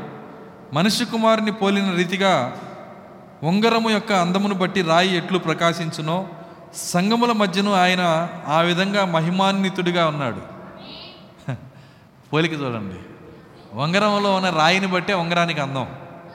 ఇప్పుడు ఈయన సంఘం మధ్యలో ఉన్నాడు మనిషి కుమారుడు. ఇప్పుడు సంఘానికి అందం వస్తుంది. ఎందుకంటే ఆ అమూల్యమైన రాయి మన మధ్యలోకి వచ్చాడు కనుక. దేవుని స్తోత్రం. అలెలుయ్య అది ప్రభువు యొక్క దినము. ఆయన నిలబడి ఉండటం యోహాను చూచెను. కానీ ఆయన యాజకునిగా లేడు. రాబోవుచున్న న్యాయాధిపతిగా ఉండేను. ఎప్పుడైతే మనిషి కుమారుడుగా ఆయన మేఘము ధరించుకొని వస్తున్నాడో ఆయన యాజకుడు కాదండి. ఆయన న్యాయాధిపతి. బంగారు దట్టి ఇప్పుడు ఆయన నడుమును కట్టుకొని లేడు. అలాగూ యాజకుడు తప్పక కట్టుకున్న వాళ్ళను. అది పరిశుద్ధ గ్రంథంలో దేవునికి సేవ చేయవారు అలాగూ ధరించెదరు. కానీ ఇప్పుడు అది రొమ్మునకు కట్టబడినది. చూడండి ఒక ఇండికేటర్స్ ఉన్నాయి. ఒక వస్త్రము నడుము కట్టుకుంటే సేవకు గుర్తు. రాత్రికి ప్రభురాత్రి భోజనంలో పాదపరిచర్యకి వెళ్తాం. కలడ కండవ నడు రొమ్ముకు కట్టాం కదా. ఎక్కడ కడతాం? నడుముకు కడతాం. అంటే అర్థమైందంటే సేవకు గుర్తు నువ్వు సే- పాద పరిచర్య చేయబోతున్నావు. మనిషి కుమారుడు ఈ యొక్క ఈ యొక్క బంగారు దట్టి నడుముకు గట్ల రొమ్ముకు కట్టాడు రొమ్ముకు కట్టాడంటే ఇండికేషన్ ఏంటంటే తీర్పు తీర్చే జడ్జిగా వచ్చాడు ఆయన. దేవుని స్తోత్రం. అలెలుయ్య మేఘము ధరించినటువంటి ఈ యొక్క ఏడు ముద్దల ప్రత్యక్ష తీసుకుని వచ్చినటువంటి ఈ మనిషి కుమారుడు ఎందుకు వచ్చాడంటే న్యాయాధిపతిగా వచ్చాడు తీర్పు తీర్చడానికి వచ్చాడు. దాన్నే యోబు మాట్లాడుతున్నాడు. మేఘము ఉరుము వచ్చినప్పుడు వాటితో ఆయన తీర్పు తీరుస్తున్నాడని. అర్థమవుతుందా? ఈ రెండు కార్యాలు కలుపుకోండి మీకు అర్థమవుతుంది. చూడండి అది ప్రభువు యొక్క దినము. ఇప్పుడు అది ఆయన రొమ్మునకు కట్టబడినది. ఎందుకనగా ఇప్పుడు ఆయన యాజకుడు కాదు కానీ న్యాయాధిపతి. ఇప్పుడు యోహాను ఐదు ఇరవై రెండు నెరవేరవలసి ఉన్నది. ఏలయనగా తండ్రి ఎవనికి తీర్పు తీర్చడు కానీ తీర్పు అంత తీర్పు అంతటిని కుమారునికి అప్పగించను. ఆయన యొక్క సేవ ఆమోదించబడినది. యాజకత్వం ముగిసినది. ప్రపంచ దినములు ముగిసినవి. ఆయన న్యాయాధిపతి వలె దట్టి కట్టుకొని నిలబడి ఉండేను. ప్రపంచ దినములు ముగిసిపోయినాయి. సమయం లేదండి. ముందు మంచి రోజులు వస్తాయని అనుకోమాకండి. న్యాయాధిపతి దిగొచ్చేసాడు ఆల్రెడీ. మొత్తం క్లోజ్ చేయబోతున్నాడు ఆయన. అకౌంట్ లెక్క చూస్తున్నాడు. ఎవరి జీతం వాళ్ళకి ఇవ్వబోతున్నాడు ఆయన. న్యాయాధిపతి వాకిట నిలబడి ఉన్నాడు. పేతురు ఏమన్నాడు? న్యాయాధిపతి వాకిట్ నిలబడి ఉన్నాడు. వాకిట్ నిలబడ్డ ఆయన ఎవరికి ముందు తీర్పు తీరుస్తాడంట? అది కూడా చెప్పాడు కదా. ఎవరికి తీర్పు తీరుస్తాడు? తీర్పు దేవుని ఇంటి దగ్గర మొదలవబోతున్నది. దేవుని లేదా చెప్పండి? సంఘమే. తీర్పు ఎవరికి మొట్టమొదట? ప్రపంచానికి కాదు సంఘమునికే తీర్పు జరగబోతుంది. అంటే ఏం చేయబోతున్నాడు? సంఘములో పనికిరాని వాళ్ళందరినీ నరకంలో వేసి పంచి వాళ్ళందరినీ పక్క తీస్తున్నాడా? అది కాదు ఈ తీర్పు. పాతాళంలో నరకం వేసే తీర్పు కాదు ఇది. ఈ తీర్పు ఏంటంటే నీవు నీవు గొర్రెవి నువ్వు వధువువి. నువ్వు భక్తిహీనుడివి నువ్వు సంఘానివి. చూడండి డివైడ్ చేస్తున్నాడు ఆయన. ఎవరు ఎత్తపడతారో వాళ్ళని డివైడ్ చేస్తున్నాడు. ఎవరు గోధుమలో వాళ్ళని డివైడ్ చేస్తున్నాడు. ఎవరు గురుగులో డివైడ్ చేస్తున్నాడు. ఎప్పుడు ఇప్పుడే చేస్తున్నాడు ఆయన.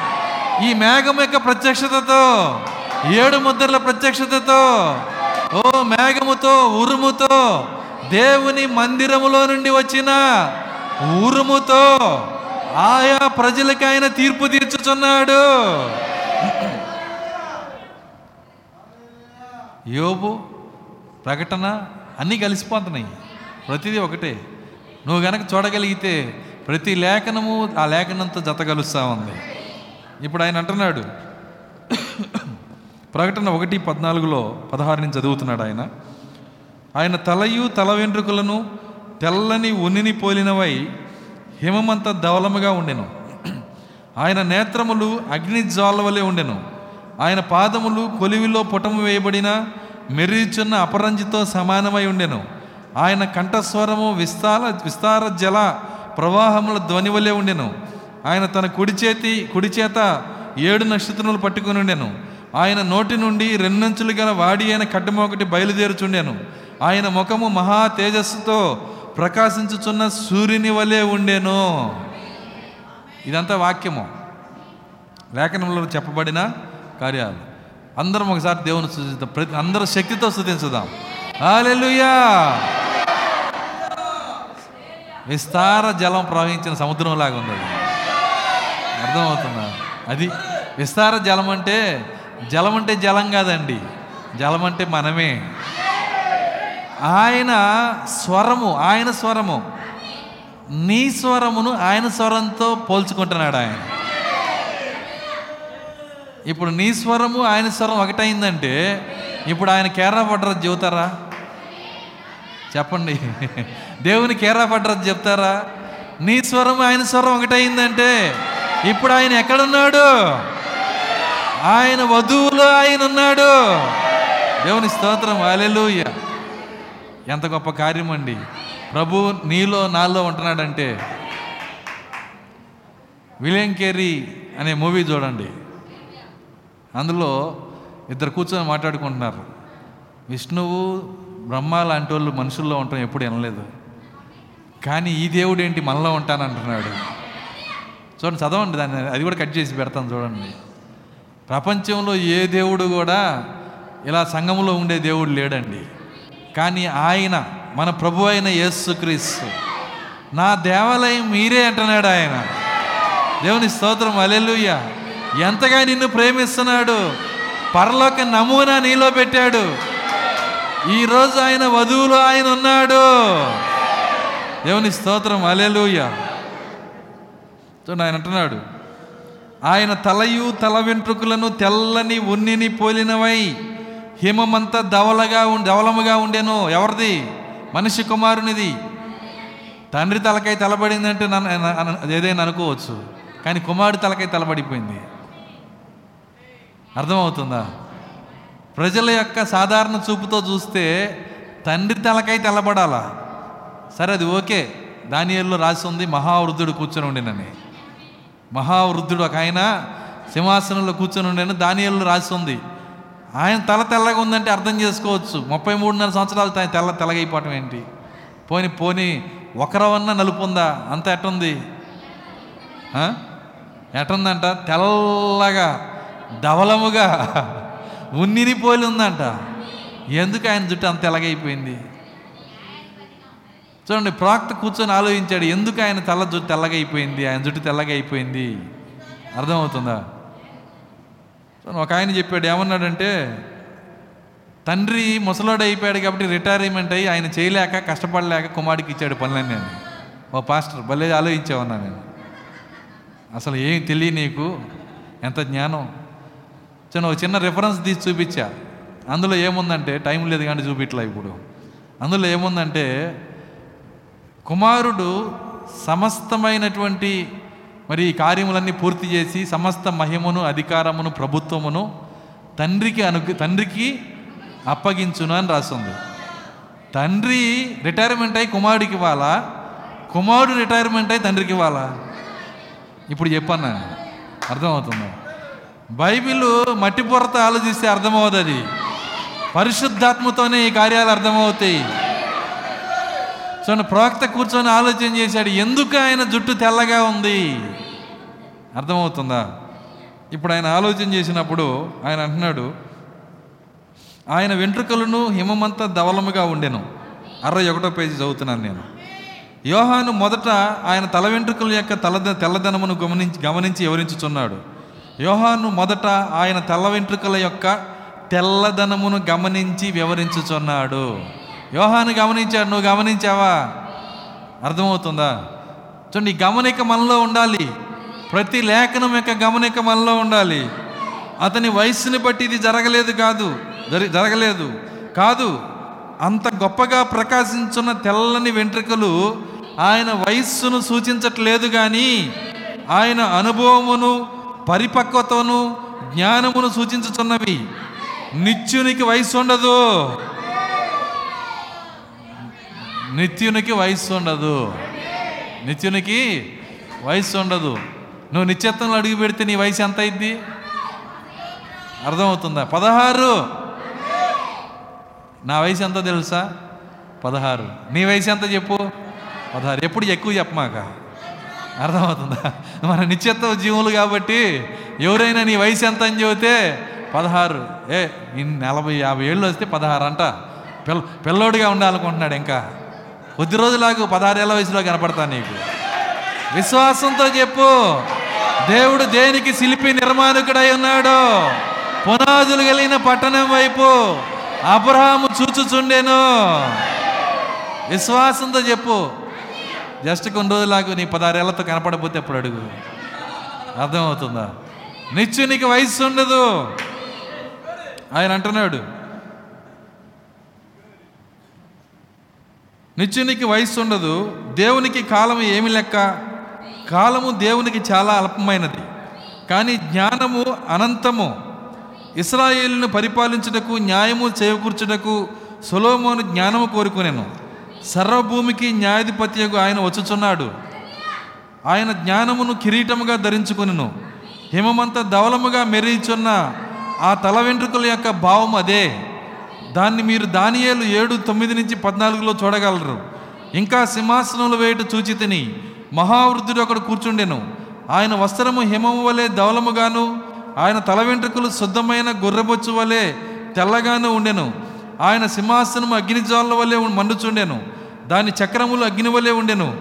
అగ్ని వంటి ప్రవాహము ఆయన యుద్ధ నుండి ప్రవహించుచుండెను. వేవేల కొలది ఆయనకు పరిచారకులుండిరి. కోట్ల కొలది మనుషులు ఆయన ఎదుట నిలిచిరి. తీర్పు తీర్చుటకై గ్రంథములు తెరవబడెను. అప్పుడు నేను చూచుండగా ఆ కొమ్ము పలుకుచున్న మహా గర్వపు మాటల నిమిత్తము వారు ఆ జంతువును చంపినట్టు కనబడెను. తర్వాత దాని కలేబరం మండుచున్న అగ్నిలో వేయబడెను. మిగిలిన ఆ జంతువులు ప్రభుత్వము తొలగిపోయాను. సమయం వచ్చే వరకు అవి సజీవుల మధ్య ఉండవల్లని ఒక సమయము ఒక కాలం వాటికి ఏర్పాటాయను రాత్రి కలిగిన దర్శనము నేను ఇంకా చూచుండగా ఆకాశ మేఘారూఢుడై మనుష్య కుమారుని పోలిన ఒకడు వచ్చి ఆ మహావృద్ధుడగు వాని సన్నిధిని ప్రవేశించి ఆయన సముఖమునకు తేబడెను. సకల జనులు రాష్ట్రములు ఆయా భాషలు మాట్లాడువారును. ఆయనను సేవించున్నట్లు ప్రభుత్వము మహిమయు ఆధిపత్యము ఆయనకి ఇయ్యబడెను. ఆయన ప్రభుత్వము శాశ్వతమైంది. అది ఎప్పటికీ తొలగిపోదు. ఆయన రాజ్యము ఎప్పుడునూ లయము కాదు. ఇప్పుడు జాగ్రత్తగా గమనించండి. చూడండి ఆ తెల్లని వెంట్రుకలతోనున్న ఆయనను మీరు ఆయనను దానియలు చూచెను. ఆయన న్యాయాధిపతిగా గ్రంథములు తెరుచుచు వారికి న్యాయము తీర్చుచున్నాడు.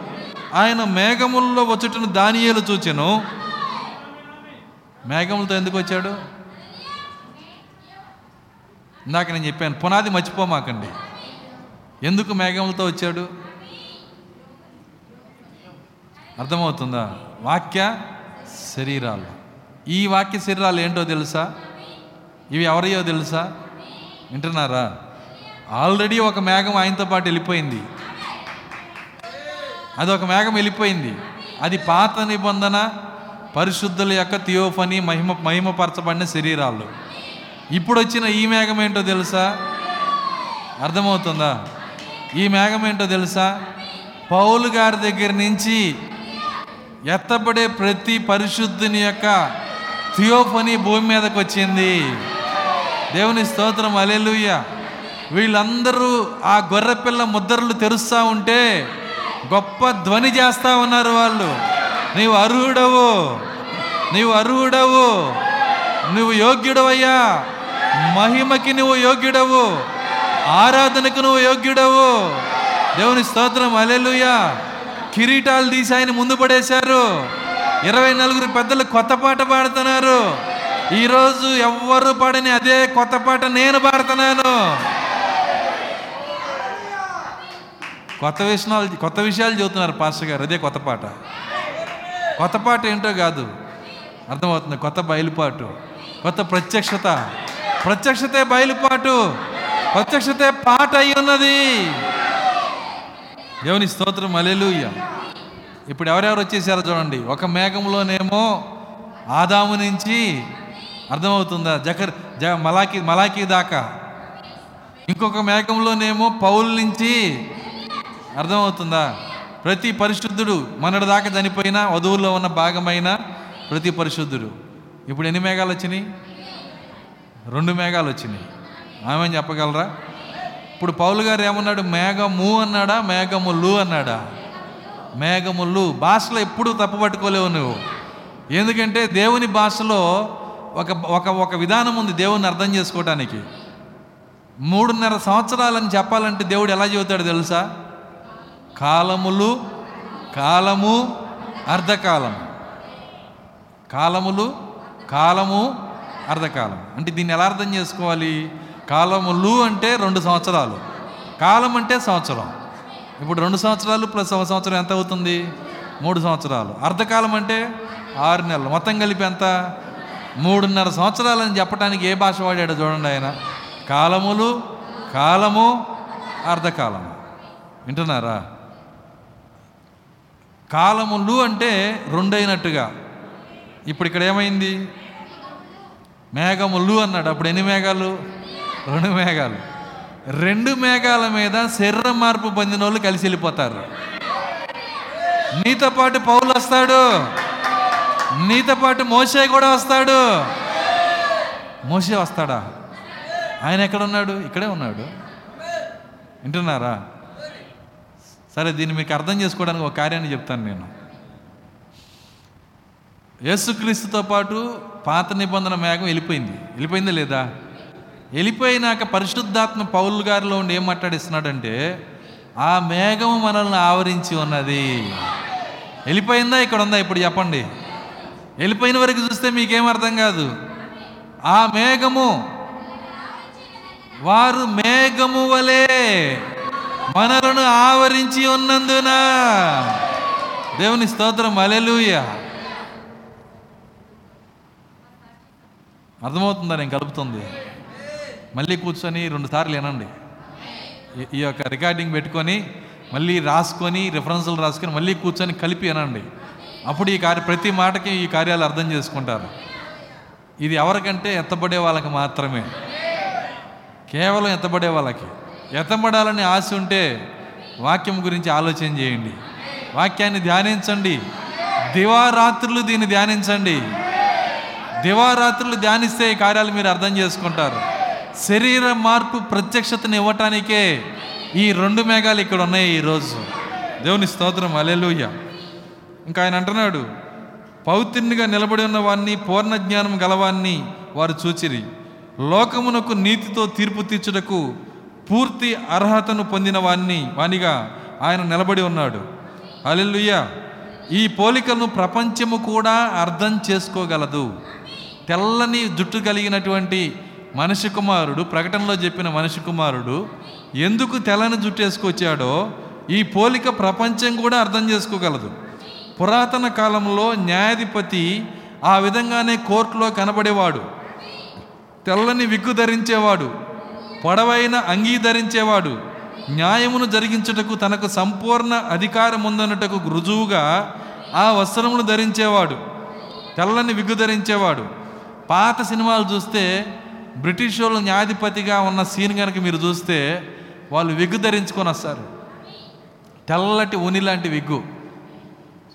చూడండి వాళ్ళు విగ్గు ఎందుకు ధరించుకుంటారంటే న్యాయాధిపతి ఆ విగ్గు ధరించుకొని తీరాల. లోకమే దాన్ని పట్టుకుంది. లోకానికి ఇది అర్థమైంది.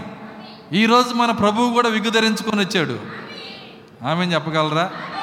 ఎందుకు ఈ విగ్గు ధరించుకొని వచ్చాడు? మేఘము ధరించుకొని ఎందుకు వచ్చాడు? తీర్పు తీర్చడానికి. దేవుని స్తోత్రం అలెలుయ్య ఆయన తీర్పు తీర్చడానికి వస్తున్నాడు. అందుకే యోబు ఈ మాట చెబుతున్నాడు. ఇప్పుడు మళ్ళీ యోబు ముప్పై ఆరుకి వద్దాం.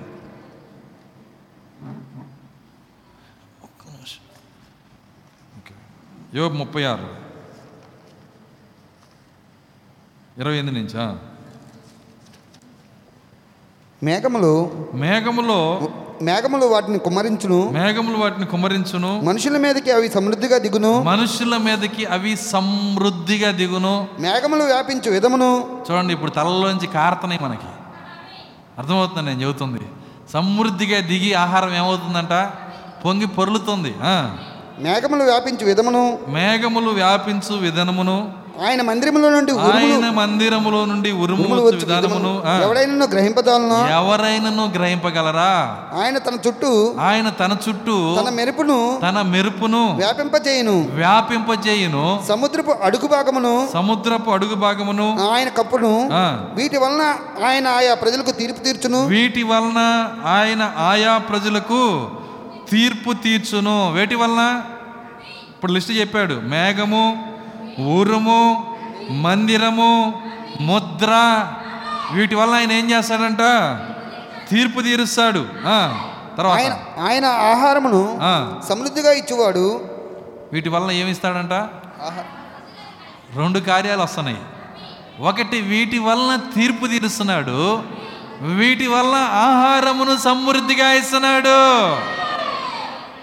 ప్రవక్త అంటున్నాడు జీవం లేని వర్తమానం వెంట గోడకు జారబడి డినామినేషన్లో అలాడిపోతున్నారంట కానీ ఇక్కడ లోతు అందనంత లోతు ఇస్తున్నాడు దేవుడు. కారణం ఏంటంటే యోబు లేఖనం నెరవేరుతున్నది వీటి వలన ఆయా ప్రజలకు ఆయన తీర్పు తీర్చువాడు. తీర్పుతో పాటు ఏమన్నాడు ఇంకా? సమృద్ధి అయిన ఆహారమును వీరికి ఇచ్చువాడు. వీటి వలన సమృద్ధి అయిన ఆహారాన్ని ఇస్తున్నాడంట. ఇరు ప్రక్కలను. ఆయన మెరుపులు మెరిపించును. ఇరుపక్కలను ఆయన మెరుపును మెరిపించును. గురికి తగలవలనని ఆయన దానికి ఆజ్ఞాపించును. గురికి తగలవల్లని ఆయన దానికి ఆజ్ఞాపించును. ఆయన గర్జనము ఆయనను ప్రసిద్ధి చేయను. ఆయన గర్జనము ఆయన ఉరుము ఆయనను ప్రసిద్ధి చేయును. తాను వచ్చుచున్నాడని తాను వచ్చుచున్నాడని ఆయన పశువులకును తెలుపును. ఆయన వస్తున్నాడని ఎవరికి చెబుతాడంట? అదేందండి? అదే బైబిల్ అంటే. అర్థమవుతుంది. ఎవరికి చెబుతాడు ఆయన? ఎదురు పశువుల సావిడి ఉంది చూసారా ఏముంది అందులో? గేదెలు ఉన్నాయి. వాటికి ఏం తెలిసిద్ది? ఆయన వస్తాడని ఆయనకి వాడికి చెబుతాడు ఆయన. ఏందండి ఇలా రాస్తారు బైబిల్ అందుకే నాకు అర్థం కాదు. అర్థమవుతుందా? నువ్వు లేఖనం లేఖనం కలుపుకోవాల్సిందే. అప్పుడే దీన్ని మీరు అర్థం చేసుకుంటారు. ప్రతి లేఖనంకు నువ్వు ఏలబడాలి అప్పుడే దాన్ని నువ్వు పట్టుకోగలుగుతావు. అలా వేలబడతాము యేసుక్రీస్తు భూమి మీదకి వచ్చినప్పుడు ఆయన నేర్పించాడు దాన్ని. మీరు ఇలా చదవాలి బైబిల్ని. ఎలా పట్టుకోవాలి? తోసివేయబడిన రాయి మూలకి రాయి అయిద్దని చెప్పాడా? చూడండి దాన్ని మీరు పట్టుకోండి. ఈ రాయి ఎవరో కాదు నేనే. మెస్సేజ్గా నేను వచ్చినప్పుడు మీరు తోసేస్తారని రాస్తుంది. కానీ ఒకరోజు నేను మూలకి తలరాయి అవుతాను. మీరు కీర్తనలో ఉన్నది ఎందుకు చదవట్లేదు? ఇలా చూడండి నేర్పించాడు ఆయన. ఇప్పుడు యోపులో ఉన్నది చూడండి ద్వితీయోపదేశ కాండంలో ఉన్నది చూడండి అర్థమవుతుందా? మలాఖీలో ఉన్నది చూడండి జకర్యాలో ఉన్నది చూడండి తెసలోనికి రాసిన పత్రికలో ఉన్నది చూడండి. ఇవన్నీ కలుపుతున్నాము. దాన్ని మీరు కలుపుకుంటేనే ఈ కార్యాలు మీరు చూసేది. చూడండి ఇక్కడ ఏమంటున్నాడంటే ఈ యొక్క మేఘము మరి ఈ మేఘానికి ఉరుమునకు మందిరమునకు పదాలు గమనించండి.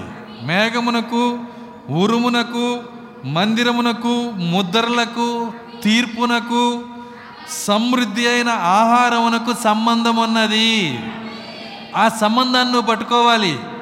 ఆ సంబంధమే ఈ గడియ వర్తమానమై ఉన్నది. ఆ సంబంధమే ఈరోజు జరుగుతూ ఉన్నది. ఆయన వస్తున్నాడని ఆయన పశువులకి తెలియజేయను. ఆయన వస్తున్నాడని వధువు చెప్పాలి కానీ పశువులు చెప్పేది ఏందండి? అసలు అదేంది? అట చెప్పటం ఏంటి ఆయన? లేఖనం చెప్తుంది ఆయన వస్తున్నాడని పశువులు తెలియజేయను. ఏంటి సమృద్ధి అయిన ఆహారము? ఆయన పశువులకి సంబంధం ఏంటి?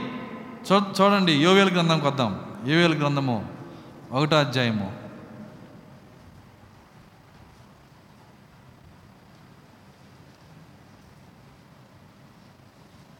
యోవేలు ఒకటి. ఒకటి నుంచి చదువుదాం. ఒకటి ఒకటి నుంచి. పెతుయేలు కుమారుడైన బెత్తుయేలు కుమారుడైన ఏవేలునకు హేబేల్నకు ప్రత్యక్షమైన యెహోవా వాక్కు. ప్రత్యక్షమైన యెహోవాకు పెద్దలారా ఆ, ఆలకించుడి పెద్దలారా ఆలకించుడి. దేశపు కాపురస్తులారా దేశపు కాపురసులారా మీరందరూ చెవియొగ్గి వినుడి. ఇలాంటి సంగతి మీ దినములలో గాని మీ పితరుల దినములలో గాని జరిగినదా? ఈ సంగతి మీ బిడ్డలకు తెలియజేయుడి. వారు తమ బిడ్డలకును ఆ. బిడ్డల రాబో తరము వారికి ఆ వారు తమ బిడ్డలకును ఆ బిడ్డలు రాబో తరం వారికిని తెలియజేయుదురు. గొంగల పురుగులు విడిచిన దానిని గొంగలి పురుగులు విడిచిన దాన్ని మిడతలు తినివేసి ఉన్నవి. మిడతలు తినివేసి ఉన్నవి. మిడతలు విడిచిన దానిని మిడతలు విడిచిన దాన్ని పసర పురుగులు తినివేసి ఉన్నవి. పసర పురుగులు తినివేసి ఉన్నవి. పసర పురుగులు విడిచిన దానిని పసర పురుగులు విడిచిన దాన్ని చీడ పురుగులు తినివేసి ఉన్నవి. చీడ పురుగులు తినివేసి ఉన్నవి. మత్తులారా మేలుకొని కన్నీరు విడుడి మత్తులారా మేలుకొని కన్నీరు విడుడి ద్రాక్షారస పానము చేయవారులారా. ద్రాక్షరస పానము చేయవార్లారా. రోదనం చేయుడి. రోదనము చేయుడి. క్రొత్త ద్రాక్షారసము కొత్త ద్రాక్షరసము. మీ నోటికి రాకుండా మీ నోటికి రాకుండా నాశనం ఆయను నాశనమాయను. లెక్కలేని లెక్కలేని చాలు చాలు. ఈ మత్తులు ఎక్కడున్నారంటే మీరు దీన్ని తీసుకొచ్చి మత్త ఇరవై ఐదుకి కలుపుకోవాలి. వింటున్నారా? ఎక్కడికి కలుపుకోవాలి మీరు? మత్త ఇరవై ఐదు. ఎవరున్నారు మత్త ఇరవై ఐదులో? కన్యకలు నిద్రపోతున్నారు. వింటున్నారా? ఏ వేలు ఒకటో అధ్యాయం అర్థం చేసుకోవాలంటే మత్త ఇరవై ఐదు అర్థం చేసుకోవాలి. ఈ మత్తులు ఎవరంటే కన్యకలే. కన్యకలు పడి నిద్రపోతున్నారు. వీళ్ళకి వీళ్ళకి ఆహారంతో పని లేదు. ఆహారం ఏమో చెడిపోయింది. ఎందుకు చెడిపోయింది? ఆయన అంటున్నాడు ఎట్లాంటి మాట మాట్లాడుతున్నాడంటే ఇవి మీరు ఎప్పుడైనా గమనించారా? ఇలాంటివి ఎప్పుడైనా జరిగినాయా? మీ పిల్లల తరంలో కానీ మీ మీ తండ్రుల తరంలో కానీ వాళ్ళ తండ్రుల తరంలో కానీ జరిగినవా? ఎప్పుడు జరగని వింత జరుగుతుంది ఇప్పుడు. ఏంటి ఆ వింత అంటే నాలుగు రకాల పురుగులు ఒకదాన్ని విడిచి ఇంకోటి తినేసినాయి అంట. అంతకంటే వింతలు ఎన్నో జరిగినాయి ఎన్నో తెగులు పడి తిన్నాయి అర్థమవుతుందా నేను చెబుతుంది? ప్రతి సంవత్సరము పంటలో నాలుగు కాదు నలభై రకాల తెగులు పడి తింటున్నాయి ఇదే వింత. దేని గురించి మాట్లాడుతున్నాడు ఆయన? పంటల్లో వచ్చే తెగుళ్ళ గురించా? పురుగులు తినేదాని గురించా? పురుగుల గురించి విచారణ చేస్తున్నాడా దేవుడు? కానే కాదు. దేని గురించి విచారణ చేస్తున్నాడు? ఆత్మీయ ఆహారం గురించి విచారణ చేస్తున్నాడు. సియోను కుమారి ఆహారం గురించి విచారణ చేస్తున్నాడు. ఈ పంటని పురుగులు తినేసినాయి. నాలుగు పురుగులు. నాలుగు పురుగులు నాలుగు రూపాలు. ఈ నాలుగు పురుగులే నాలుగు గుర్రాల మీద వచ్చినాయి. తెల్లని గుర్రము ఎర్రని గుర్రము నల్లని గుర్రము పాండ్రవర గుర్రము గుర్రాలు నాలుగు దాని మీద వచ్చిన దయ్యం ఒక్కడే. వీళ్ళెంత బుద్ధిహీనులు అంటే దెయ్యం ఏమో తిత్తం కాదంట దేవుడు తిత్తం అంట అర్థమవుతుందా? దెయ్యాన్ని మాత్రం డివైడ్ చేయరు వాళ్ళ దేవుడు వాళ్ళ వాళ్ళ దెయ్యం కదా. నా దేవుడిని మూడు మొక్కలు చేస్తారా మీరు? అర్థమవుతుందా? చూడండి నాలుగు గుర్రాల మీద వస్తే నాలుగు గుర్రాల మీద వచ్చింది ఎవరంటే ఒక్కడే దెయ్యం. ఏ వచ్చి ఏం చేశాడు? రెండు వేల సంవత్సరాలుగా మన నోటికి రావాల్సిన ఇప్పుడు తింటున్న ఫుడ్ని తినేసాడు వాడు. ఈ నిజమైన ఆహారాన్ని తినేశాడు. లేకుండా చేశాడు. దాని గురించే యహోవా ఏ వేలి ద్వారా మాట్లాడుతున్నాడు. అయ్యో శ్రేష్టమైన ఫుడ్ మీ దగ్గర లేదే. సంఘాల దగ్గర లేదే. నిజమైన ఆహారం లేదే. నాలుగు పురుగులు తినేసి వెళ్ళిపోయినాయి. పత్తి పంట గురించి విచారించట్లేదు ఆయన. మిరప పంట గురించి విచారించట్లేదు. గోధుమ పంట గురించి విచారించట్లేదు. మహిమ కలిగిన తండ్రి మంచి వ్యవసాయకుడు మహి తోటలో నరమొక్కలు మొక్కలు నాటించాడు. ఈ పంట గురించే విచారిస్తున్నాడు. నాలుగు గుర్రాల మీద వచ్చిన పురుగులు. వింటున్నారా? తినేసినాయి అంట మొత్తం తినేసి పంట అంతా తినేసింది. ఎక్కడా ఉద్యమం లేదు. ప్రతి చోట మరణ నిశ్శబ్దం. అర్థమవుతుంది? ఎక్కడా ఉద్యమం లేదు. కానీ ఆయన ఉన్న స్థలములో ఆయన ఉన్న స్థలంలో అలెల్లోయ ఉంది. ఆయన ఉన్న స్థలంలో మయం ఉన్నది. ఆయన హృదయంలో ఉంటే నోరు అలెల్లోయ చెప్పకుండా ఉండలేదు. దేవుని స్తోత్రం అలెల్లుయ చూడండి ఎప్పుడైతే ఆహారం ఆ విధంగా అయిపోయిందో దాన్ని ఎలా తిరిగిస్తున్నాడో రెండో అధ్యాయంలోకి రండి. యోవేలు. యోవేలు రెండు ఇరవై ఒకటి నుంచి. దేశమా?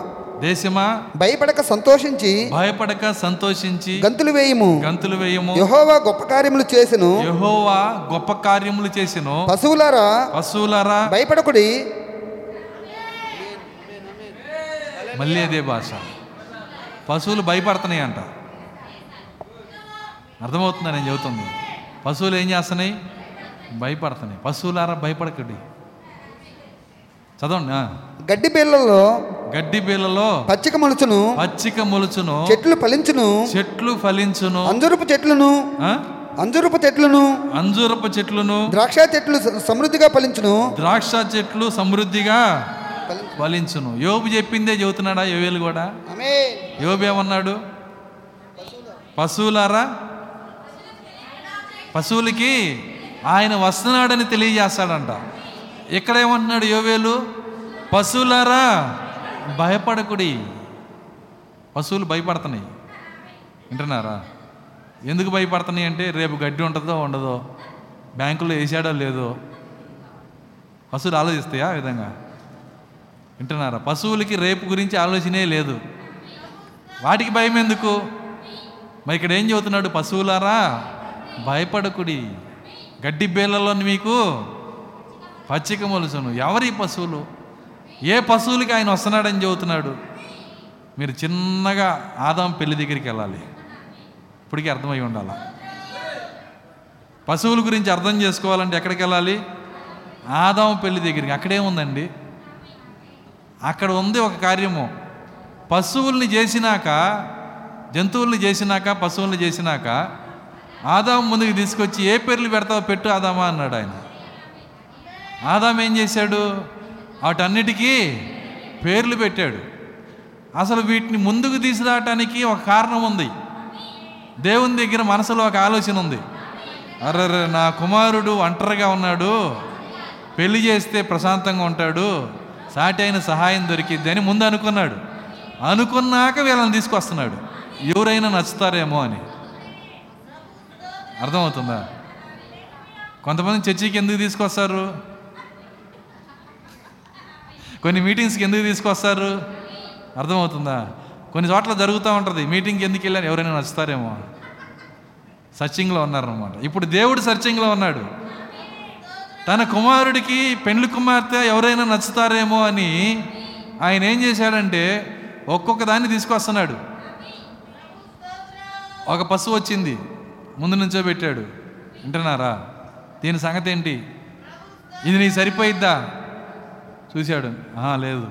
ఇంకో పశువుని ఇంకో పశువుని. అర్థమవుతుందా? ఇప్పుడు దేవుడు అంటున్నాడు అయినను ఆదాముకి సాటి అయిన సహాయం అంటే సాటి అయిన సహాయం కోసం వెతికావా వాళ్ళని? అర్థమవుతుందా? అర్థం చేసుకుని ఏం చెప్తున్నాను. దేవుడు ఎందుకు ఎతికాడు వాళ్ళలో? సాటి అయిన సహాయం కోసం ఎతికాడు అర్థమవుతుందా? ఎవరు వీళ్ళు? ఈ పశువులు ఎవరు? అది కేకేసిందా? మతశాఖలు ప్రభు అయిన యేసుక్రీస్తు కడపటి ఆదామై ఉన్నాడు. ఆయన ముందుకి నాలుగు వేల పశువులు వచ్చినాయి ఇప్పుడు. వాటికి పేర్లు పెట్టి పంపించేశాడు. నువ్వు బాప్టిస్ట్ పో వెళ్ళిపో. నువ్వు లోదరన్ వెళ్ళిపో. అర్థమవుతుందా? నీవు క్రీస్తు సంఘం వెళ్ళిపో. నువ్వు క్యాథలిక్ ఏనుగు పో పో. అర్థమవుతుందా? కొద్ది దగ్గర పోలికలు ఉన్నాయి నువ్వు ఎవరు? చింపాంజీ. నువ్వు పెంతుకొస్తే వెళ్ళిపో. అర్థమవుతుందా? దగ్గర పోలికలో ఉంటుంది కాస్త నిజ సంఘం లాగా. కానీ నిజ సంఘం కాదు. అర్థమవుతుందా? నిజ వధువు కాదు. ప్రతిదానికి పేర్లు పెట్టి పంపించేశాడు. వీటికి వీటికి కూడా ఏం చేస్తున్నాడంటే ఆయన వస్తున్నాడని చెబుతున్నాడంట. ఎంతమందికి అర్థమవుతుంది నేను చెప్తుంది? ఆ కారణమును బట్టే కొండవీటి బాబురావు గారు రాకడ సూచనలు చెబుతాడు. అర్థం కాల? ఆయన ఎవరండి? చదవండి. చూడండి మీరు. చాలామంది రాకడ సూచనలు డినామినేషన్లో మీకు తెలియని కంటే ఎక్కువ చెబుతారు. వీళ్ళకెట్ట తెలిసినాయా అనుకుంటా. ఆయన వస్తున్నాడని పశువులకి తెలియజేసిన. వస్తున్నాడని చెబుతానని తీసుకెళ్తానని చెప్పట్లా. తీసుకెళ్ళేది ఒక్క ఆమెనే. దేవుని స్తోత్రం అలెలుయా ఇదంతా ఉరుము దగ్గర ఉంది. ఇదంతా మేఘం దగ్గర ఉంది. ఇదంతా ముద్రల దగ్గర ఉంది. ఇదంతా తీర్పు దగ్గర ఉంది. ఇదంతా ఆయన మందిరం దగ్గర ఉంది. కలుపుకోవాలి ఈ కార్యాలను? వాటికి ఆయన సమృద్ధి అయినా. యోబులో ఏమన్నాడు ముప్పై ఆరులో? వాటికి యోబు ముప్పై ఆరులో ఆహారం గురించి ఏం చెప్పాడు చదవండి ఆ భాగాన్ని. యోబు ముప్పై ఆరు ఏబేలకు వద్దాం మళ్ళీ. రెండు ఒకే మాటలు. ముప్పై ఆరు ఆ? చదవండి వీటి వలన. ఆయన ఆయా ప్రజలకు తీర్పు తీర్చును. వీటి వలన ఆయన ఆయా ప్రజలకి తీర్పు తీర్చును. ఆయన ఆహారమును ఆయన ఆహారమును సమృద్ధిగా ఇచ్చేవాడు. సమృద్ధిగా ఇచ్చువాడు. నాలుగు పురుగులు తినేసి వెళ్ళిపోయిన ఆహారాన్ని సమృద్ధిగా ఇచ్చువాడు. ఎంత ఆహారం అంటే ఒక ఒక ఎబ్రి తొమ్మిది తీసుకుంటే ఎబ్రి పదకొండు తీసుకుంటే పదేళ్ళు. అర్థమవుతుందా? తెసలోనికి రాసిన పత్రిక నాలుగు ఐదు అధ్యాయాలు తీసుకుంటే రెండేళ్ళు. సమృద్ధి అయిన ఆహారాన్ని ఇస్తున్నాడు ఆయన. ఇదిగో మీ వినికిల్లో ఈ లేఖనం నెరవేరినది. ఎంత ఆహారం తినేవాడికి అంత ఆహారం ఇప్పుడు?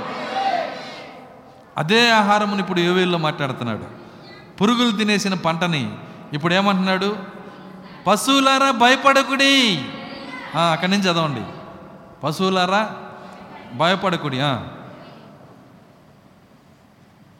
పశువులారా భయపడకుడి. పశువులారా భయపడకుడి. గడ్డి బీలల్లో పచ్చిక మొలుచును. గడ్డి బేలలో పచ్చిక మొలుచును. చెట్లు ఫలించును. చెట్లు ఫలించును. అంజురపు చెట్లును. అంజూరపు చెట్లును. ద్రాక్ష చెట్లు సమృద్ధిగా ఫలించును. ఈ మాట చదువుతున్నప్పుడే మీకు స్ట్రైక్ అవ్వాలి. ఇది ఏ సమయమో? అర్థమవుతుందా? ఇది ఏ సమయమో? అర్థమవుతుందా?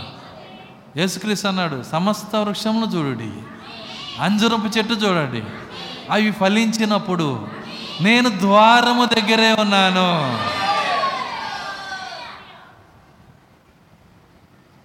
ఏ వేల్లో చెప్పిన వృక్షముల యొక్క ఫలము లోకాల్లో చెప్పిన యేసుక్రీస్తు వృక్షముల యొక్క ఫలము ఒకటే. మీకు అర్థమవటాన్ని చెప్తున్నాను నేను. యోవేల్లో చెప్పిన వృక్షముల యొక్క ఫలము లోకాల్లో చెప్పిన వృక్షముల యొక్క ఫలం ఒకటే. చెట్లు ఫలించును. సమస్త వృక్షములు ఫలించునని యోవేలు చెబుతున్నాడు. ఎందుకు చెబుతున్నాడు? ఆహారము తిరిగి ఇవ్వబడే కాలము గురించి ఇండికేట్ చేస్తున్నాడు. అదే విధముగా యేసుక్రీస్తు కూడా మాట్లాడుతున్నాడు. యేసుక్రీస్తు మాట్లాడలేదా చదవండి అది కూడా మరి మళ్ళీ వద్దాం ఇక్కడికి. కొద్దిగా బైబిల్ ట్రైనింగ్ లాగా ఉంటుంది ఇది. రెఫరెన్స్లు చూద్దాం. లూకాసు వార్త. ఇదే చెట్లు ఫలించుడు గురించి యేసుక్రీస్తు ఏమన్నాడు చూడండి. ఇరవై ఒకటి ఇరవై తొమ్మిది. మరియు ఆయన వారితో మీరు ఇరవై ఇరవై ఒకటి ఇరవై తొమ్మిది నుంచి ఇప్పుడు నేను తీసి చదివిస్తున్నాను. ఇంతకుముందు మళ్ళీ ఇరవై ఒకటి తీపిచ్చాను. ఇంతకుముందు ఏం చదివాం అక్కడ? మేఘారుడ్డే వస్తాడు. అదే సమయంలో చెట్లు కూడా ఫలిస్తాయి. అన్నీ ఒకే సమయం అది. చూడండి అదే సమయాన్ని ఇండికేట్ చేస్తున్నాడు. మరియు ఆయన వారితో ఈ ఉపమానం చెప్పెను. ఉపమానం చెప్పెను. అంజూరపు వృక్షమును ఇది ఉపమానము. అంజూరపు వృక్షమును సమస్త వృక్షములను సమస్త వృక్షములు చూడుడి. అవి చిగురించుడు చూచి. అవి చిగురింట చిగురించుట చూచి. వసంతకాలం ఇప్పుడే సమీపమాయను. అప్పుడే సమీపమైనని మీ అంతటా మీరు అంతటా కదా. మీరు తెలుసుకుందరు కదా. అటువలే మీరు ఈ సంగతులు ఈ సంగతులు జరుగుట చూచినప్పుడు దేవుని రాజ్యం సమీపమైన దేవుని రాజ్యము సమీపమైనని తెలుసుకొనుడి. తెలుసుకొనుడి. అవన్నీ జరుగు వరకు అవన్నీ జరుగు వరకు ఈ తరం గతింపదని ఈ తరము గతింపదని నిశ్చయముగా మీతో చెబుతున్నాను నిశ్చయముగా మీతో చెప్పుచున్నాను. ఆకాశమును భూమి గతించును గాని ఆకాశము భూమి గతించును గాని నా మాటలు ఏమాత్రమును గతింపవు. అంత నిశ్చయంగా చెబుతున్నాను.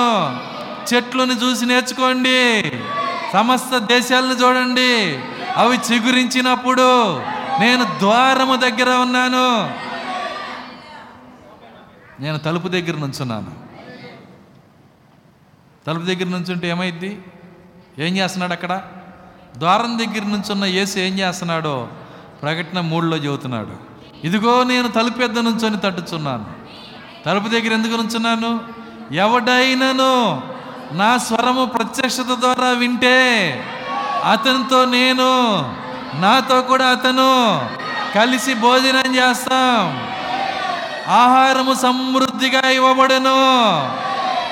ఇప్పుడు యోబు నెరవేరింది. ఇప్పుడు ఏవేలు నెరవేరింది. ఇప్పుడు ప్రకటన మూడు నెరవేరింది. ఆహారం సమృద్ధిగా ఇస్తున్నాడు ఆయన. దేవుని స్తోత్రం అలెలుయ్య చూడండి ఆయన అంటున్నాడు. మళ్ళీ ఇక్కడ లోకాల్లో కూడా ఆహారం గురించే మాట్లాడతాడు. అదే మేఘము అదే చెట్లు అదే ఆహారం.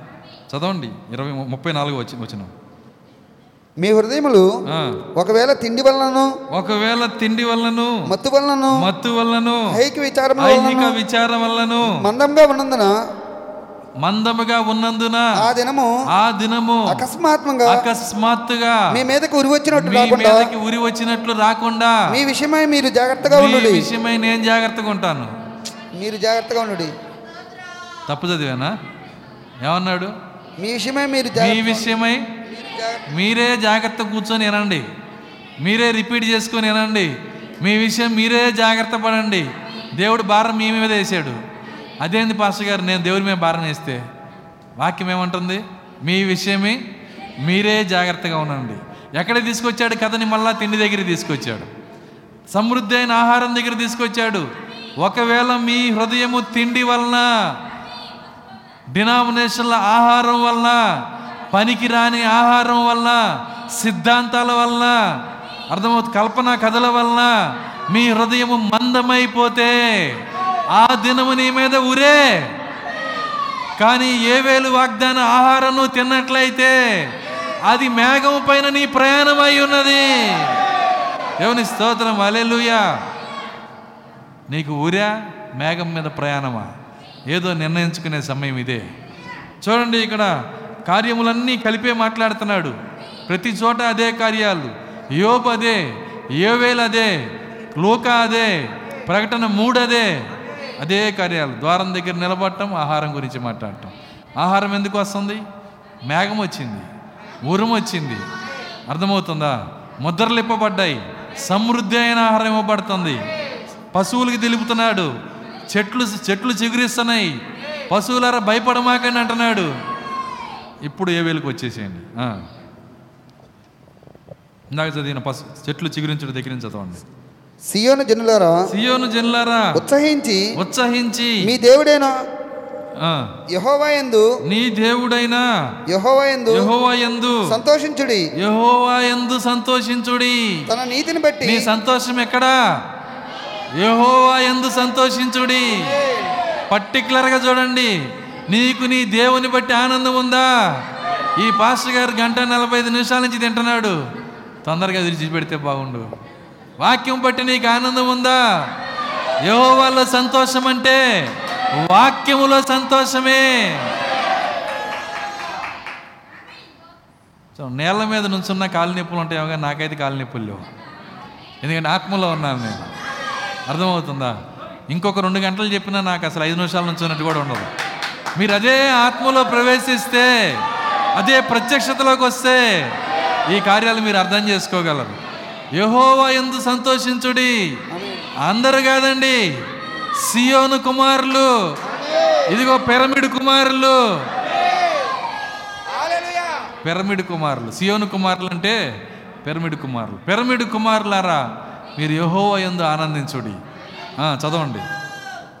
తన నీతిని బట్టి తన నీతిని బట్టి ఆయన తొలకరి వర్షమును ఆయన తొలకరి వర్షమును మీకు అనుగ్రహించును. మీకు అనుగ్రహించును. వాన కురిపించి వాన కురిపించి పూర్వమందు వలె పూర్వమందు వలె వాన కురిపిస్తున్నాడంటే ఏమొచ్చింది ముందు? చెప్పండి. వర్షం వర్షం వస్తుందంటే ఏమొచ్చింది ముందు? మేఘం వచ్చింది కదా. అయితే ఆయన కురిపించే వర్షం నీళ్ళా? ఏం కురిపిస్తున్నాడు మేఘంలో నుంచి? సమృద్ధి అయిన ఆహారము వర్తమానము బయలుపాటు ప్రత్యక్షత అదే వర్షమై ఉన్నది. అదే కదా యోబులో మనం మొద మనం చదివిన మొదటి మాట. మేఘములు మనుష్యుల మీద సమృద్ధి అయిన వర్షము కుమ్మరించును. సమృద్ధి అయిన వర్షం. మనం చదివిన యోబులు అదే ఉంది. ఇక్కడ అదే జరుగుతుంది. ఆయన అంటున్నాడు తొలకరి వర్షమును కడవరి వర్షమును మీకు అనుగ్రహించును. ఆ. కొట్లు ధాన్యంతో నిండును. కొట్లు ధాన్యముతో నిండును. క్రొత్త ద్రాక్షారసమును. కొత్త ద్రాక్షారసమును. క్రొత్త తైలమును. కొత్త తైలమును. గానుగులకు పైగా. గానుగులకు పైగా. పొర్లి పారును. పొర్లి పారును. మీరు కడుపార తిని. మీరు కడుపార తిని. తృప్తి పొంది. తృప్తి పొంది. మీ కొరకు. మీ కొరకు. కొత్త కార్యములను వింత కార్యములను. జరిగించిన మీ దేవుడైన యహోవా నామమును జరిగించిన మీ దేవుడైన యెహోవా నామమును స్తుతించినట్లు స్తుతించునట్లు నేను పంపిన మిడతలను నేను పంపిన మిడతలను గొంగల పురుగులను గొంగల పురుగులను పసర పురుగులను పసర పురుగులను చీడ పురుగులను అను నా మహా సైన్యం తినివేసిన నా మహాసైన్యము తినివేసిన సంవత్సరముల పంటను సంవత్సరముల రెండు వేల సంవత్సరముల పంటను మీకు మరలా ఇత్తును. మీకు మరలా ఇత్తును. గంభీరమైన వాగ్దానం అది ఆ వాగ్దానము మీ వెనుకల్లో ఇప్పుడు నెరవేరుతున్నది. దేవుని స్తోత్రం అలెలుయ మీకు మరలా నిత్తును. చూడండి ఎంత గొప్ప ఎంత గంభీరమైన వాగ్దానము. మీ కొరకు వింత కార్యములు జరిగించిన యహోవా అద్భుతములు జరిగించిన యహోవా. యేసుక్రీస్తు దినాల్లో జరిగించిన అద్భుతముల కన్నా ఎక్కువైన అద్భుతములు మన మధ్య యహోవా జరిగించాడు. జరిగించాడా లేదా? ఎన్ని అద్భుతాలు జరిగించాడు. అక్కడ ముగ్గురు చనిపోయిన వాళ్ళు లెగిస్తే ఇక్కడ ఇక్కడ దాదాపు ఎనిమిది మంది. అర్థమవుతుందా? అప్పుడు జరిగిన అద్భుతాల కన్నా ఇప్పుడు ఎక్కువ అద్భుతాలు జరిగినాయి. ఏ మీరు యేసుక్రీస్తు కన్నా ఎక్కువగా హెచ్చించుకుంటున్నారా? నేను హెచ్చించుకోవట్లే ఆయనే చెప్పాడు. నా ఎందు విశ్వాసం ఉంచువాడు. ఒకడు రాబోతున్నాడు. ఆ ఒకడు వచ్చినప్పుడు నేను చేసిన కార్యముల కన్నా ఎక్కువ చేయను అని ఆయనే వాగ్దానం చేశాడు. అది నెరవేరిపోయినది. ఆ అద్భుతములు జరిగిన దినములలో వాటిని బట్టి సియోను కుమారులు దేవుని శుద్ధిస్తారు. కడుపారా తింటారు. తిరిగి ఇవ్వబడిన పంటను తింటారు. కడవరి వర్షమును తొలకరి వర్షమును పొందుతారు. ఎందుకంటే మేఘం వచ్చింది అక్కడికి. దేవుని స్తోత్రం. అలెలుయ్యా చూడండి దాన్ని పురాతన బైబిల్లో పురాతన గ్రంథమైన యోబు చెబుతున్నాడు. ఆది కాండం కంటే పురాతనమైనది ఏంటండి ఆ యోబు చెబుతున్నాడు ఇప్పుడు కార్యాలు ఇప్పుడు కార్యాల్లో ఉన్న మనకు అర్థం కావట్లా? అర్థమవుతుంది. ఎంత బయలుపాటు అండి కాబట్టే ఇప్పుడు వద్దాం యోబు దగ్గరికి. యోబు ముప్పై ఆరు.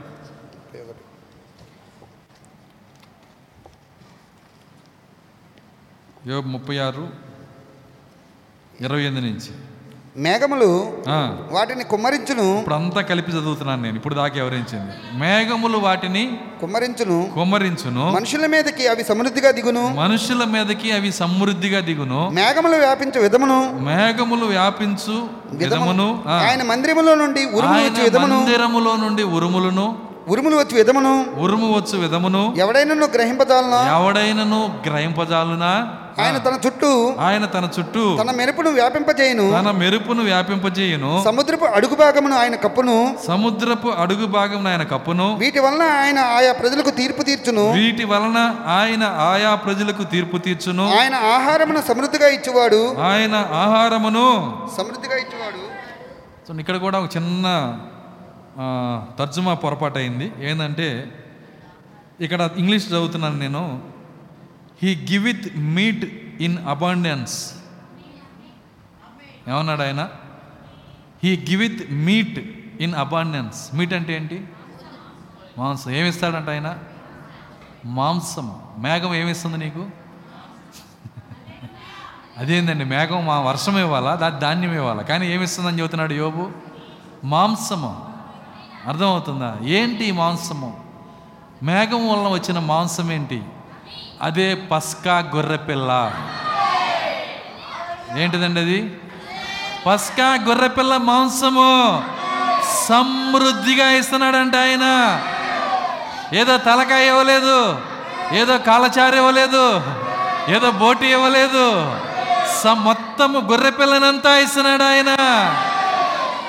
దేవుని స్తోత్రం అలెలుయ్య ఆయన అంటున్నాడు ఆయన ఆహారమును తెలుగులో పెట్టారు. He giveth meat in abundance so నా- ఆయన ఆయన సమృద్ధి అయిన మాంసాన్ని ఇస్తున్నాడు. ఎందుకు మాంసాన్ని ఇస్తున్నాడు తెలుసా? ఇక్కడ ఉన్న పక్షిరాజులు మాంసం తప్పితే ఏమి తినవు. ఎందుకు ఈ మేఘము మాంసమునిస్తుందో తెలుసా? పక్షిరాజుకి పాలు పోస్తే తాగదు. ఈ పక్షిరాజుకి మాంసం కావాలి. అందుకే యేసుక్రీస్తుని అడిగారు వాళ్ళు. అయ్యా ఇద్దరు మంచం మీద ఉండి ఒకళ్ళు ఎత్తపడతారు ఒకళ్ళు ఇడవబడతారన్నావు.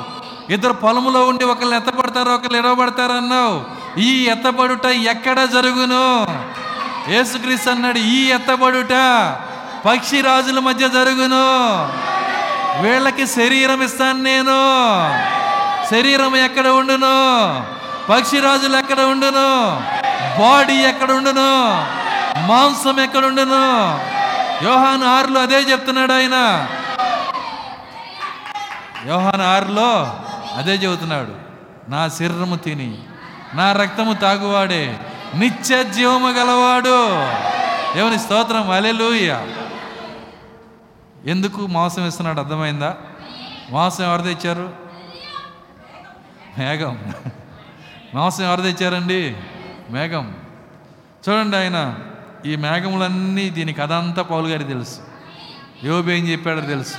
ఎకరే ఏం చెప్పాడో తెలుసు. ఇవన్నీ పౌలు గారు చూశాడు. చాలా చాలా రెఫరెన్సులు ఉన్నాయి. నా దగ్గర కానీ టైం లేదు. రెండు గంటలు అయిపోయింది. సరే జాగ్రత్తగా గమనించండి. దీన్ని కంక్లూజన్ ఇస్తాను. చూడండి ఇక్కడ. ఇప్పుడు దాని గురించే ఆయన ఏం మాట్లాడుతున్నాడంటే హెబ్రి పదకొండుకు వద్దాం ఇప్పుడు. హెబ్రి పదకొండు.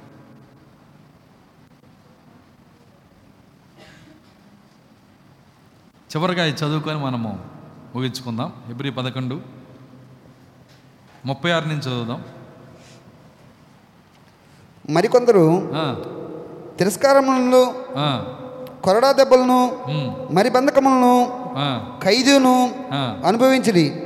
రాళ్ళతో కొట్టబడిరి. రాళ్ళతో కొట్టబడిరి. రంపములతో రంపములతో కోయబడిరి. కోయబడిరి. శోధింపబడిరి. శోధించబడిరి. ఖడ్గంతో చంపబడిరి. ఖడ్గముతో చంపబడిరి. గొర్రె చర్మములను మేక చర్మములను వేసుకొని గొర్రె చర్మములను మేక చర్మములను వేసుకొని దరిద్రులై ఉండి దరిద్రులై ఉండి శ్రమపడి హింస పొందుచు శ్రమపడి హింస పొందుచు అడవుల్లోను కొండల మీదను అడవుల్లోను కొండల మీదను గుహల్లోను సొరంగముల్లోను సొరంగముల్లోను తిరుగులాడుచు సంచరించిరి. సంచరించిరి. అట్టి వారికి ఈ లోకము సో ఎన్ని బాధలు పడ్డారో చూసారా రంపములతో కోసారంటండి కత్తితో కోసినా మెత్తగా దిగిద్ది. అర్థమవుతుందా నేను చెబుతుంది? కత్తితో కోసినట్టు కూడా తెలియదు ఆపరేషన్ చేసి కోసినట్టు కూడా తెలియదు కానీ రంపంతో కోసి ఎట్లా ఉంటుంది అర్థమవుతుందా? రంపాలతో కోయబడి మౌనంగా ఉన్నారంట. ఎవరిని దూషించలా? ఎవరిని పన్నెత్తి మాటనలా? దేవుని వైపు చూస్తున్నారు.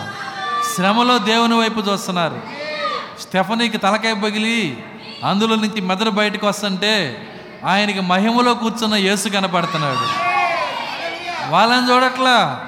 తండ్రి వీరేం చేస్తున్నారు? ఈరోజు రంపాలతో కొయ్యకపోయినా ఈరోజు ఎంత పళ్ళే రంపాలు చేసి మాట్లాడే వాళ్ళు ఎంతమంది ఉన్నారు? పటపట పటమని సౌండ్లు వస్తుంటాయి రంపాలలాగా. అర్థమవుతుందా? వీళ్ళు ఎత్తబాట్లు ఎట్ట వెళ్తారు ఈరోజు ఆ మేఘంలో ఉన్న వాళ్ళు ఎవరో చూడండి. ఈ మేఘం ఏంటి? పాత నిబంధన మేఘము. ఆ మేఘంలో ఉన్న వాళ్ళు ఎట్లాంటి వాళ్ళు? ఆ లిస్ట్ ఇచ్చాడు ఇక్కడ పదకొండో అధ్యాయం అంతా చదవండి. ఆ లిస్టులో ఉన్న వాళ్ళు ఎలా ఉన్నారో చూడండి.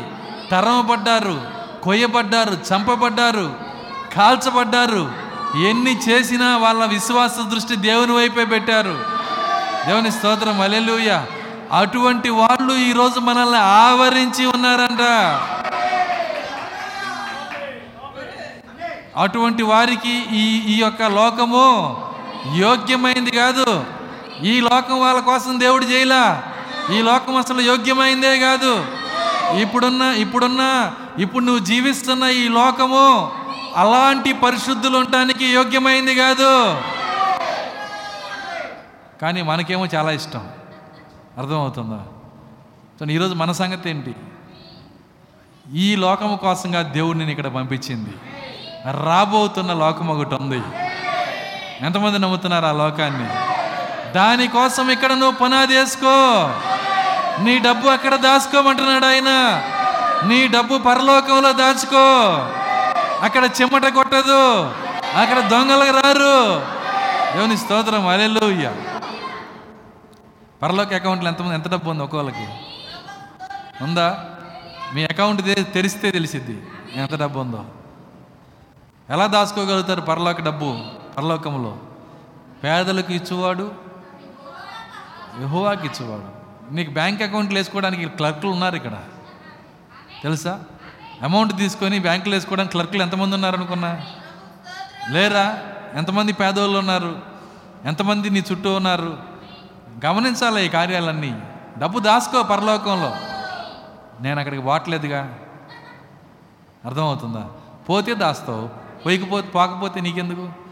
ఒక పాస్టరు ఒక ఒక పాస్టరు విశ్వాసి పక్కన నుంచొని ఏం చేస్తున్నాడంటే విశ్వాసి చనిపోబోతున్నాడు. అన్నాడు నీ రోగాన్ని నువ్వు గద్దించు దెయ్యం నిన్ను పీడిస్తుంది కానీ ఆ దెయ్యాన్ని గద్దించు. ఏసు క్రీస్తు నామంలో నేను గద్దిస్తున్నానను. ఏసు రక్తమే జయమను అంటే నేను అన్న అంటున్నాడు అదేందిరా? నీ నీ దెయ్యం పీడిస్తుంది నువ్వు దేవు దెయ్యాన్ని గద్దించరా అని చెబుతుంటే నువ్వు ఎట్లా అంటున్నావు ఏంటి? అన్నాడు పాస్టర్ ఆయన అంటున్నాడు ఏమో పాస్టర్ గారు కాసేపట్లో నేను చచ్చిపోతున్నాను. చచ్చిపోతే వెళ్ళేది పాతాళమో పరలోకమో? ఇప్పుడు ఇప్పుడు దెయ్యంతో గొడవ పెట్టుకుంటే నేను పాతాళానికి వెళ్ళాను అనుకో. అర్థమవుతుందా? విశ్వాసం లేదు అనేక మందికి. వాళ్ళు ఎక్కడికి పోతున్నారు వాళ్ళు తెలియదు. కొట్టుకుపోతున్నారు. చచ్చిపోయిన చేపల్లా కొట్టుకుపోతున్నారు. నువ్వు ఒక స్టాండ్ తీసుకోవాలి. నేను ఆ ప్రయాణము పరలోకానికే. నా మార్గము పరలోకమే. నా గమ్యము పరలోకమే. దేవుని స్తోత్రం అలెలుయ్య ఈ లోకము అట్టి వారికి యోగ్యమైంది కాదు. చూడండి అంత గొప్ప భక్తులు. ఇప్పుడు చదవండి అక్కడ. వీరందరూ నేను ముగిస్తున్నాను నేను. వీరందరూ తమ విశ్వాసం ద్వారా తమ విశ్వాసము ద్వారా సాక్ష్యం పొందిన వారైనను సాక్ష్యము పొందిన వారైనను మనము లేకుండా మనము లేకుండా సంపూర్ణులు కాకుండా నిమిత్తము సంపూర్ణులు కాకుండా నిమిత్తము దేవుడు మన కొరకు దేవుడు మన కొరకు మరి శ్రేష్టమైన దానిని మరి శ్రేష్టమైన దానిని ముందుగా సిద్ధపరిచిన కనుక ముందుగా సిద్ధపరిచిన గనక వీరు వాగ్దాన ఫలము వీరు వాగ్దాన ఫలములను అనుభవింపలేదు. అనుభవింపలేదు. ఆ పాత నిబంధన భక్తుల కన్నా మరి శ్రేష్టమైనది మన కొరకు దేవుడు సిద్ధపరిచాడు. ఆ మరి శ్రేష్టమైనది ధ్యానించాలంటే సంవత్సరాలు పట్టింది. అంత గొప్ప శ్రేష్టమైన కార్యాలు ఆయన పెట్టాడు. పౌల్ గారు మాట్లాడుతున్నాడు ఈ కార్యాలు. ఇప్పుడు ఈ పాత నిబంధన భక్తులు హేబేల్ నుంచి మొదలుపెట్టి అందరి గురించి మాట్లాడి ఇప్పుడు మేఘం దగ్గరికి వస్తున్నాడు. దశలోనికి రాసిన పత్రికలో మేఘం గురించి మాట్లాడిన అదే పౌలు గారు ఇప్పుడు పన్నెండో అధ్యాయంలో మేఘం గురించి మాట్లాడుతున్నారు. చదవండి ఇప్పుడు రండి ముగిస్తున్నాను నేను. ఇంత గొప్ప సాక్షి సమూహము ఇంత గొప్ప సాక్షి సమూహము. మేఘము వల్లే మనల్ని ఆవరించి ఉన్నందున సాక్షి సమూహం. హేబేలు మోషే అబ్రహాము ఇస్సాకు యాకోబు సంసోను వీళ్ళందరూ మేఘము వలె మనలని ఆవరించి ఉన్నందున. ఉంటే మనకి లాభం ఏంటి? ఉంటే మనకి లాభం ఏంటి? చదువు చదవండి. మనము కూడా మనము కూడా ప్రతి భారమును వీళ్ళని వాడుకొని వీళ్ళిచ్చే పరిచర్య వలన ప్రతి భారమును చిక్కులు పెట్టు. పాపమును విడిచిపెట్టి పాపమును విడిచిపెట్టి విడిచిపెట్టి. విశ్వాసమును కర్తయు. విశ్వాసమును కర్తయు. దానిని కొనసాగించు దాన్ని కొనసాగించు. యేసు వైపు చూచుచు. మన ఎదుట పందెములో ఓపికతో పరిగెత్తుదము. నువ్వు విశ్వాసమును కర్త అయిన యేసు వైపు చూడాలంటే ఈ రోజు నీకు మేఘము పరిచర్య చేయాలి. పాత నిబంధన మేఘం పరిచర్య చేయాలి. అప్పుడే విశ్వాసం కర్త అయిన యేసు వైపు నువ్వు చూడగలుగుతావు. పందెంలో ఓపికతో పరిగెత్తగలుగుతావు. ఎవరి వలన? పాత నిబంధన?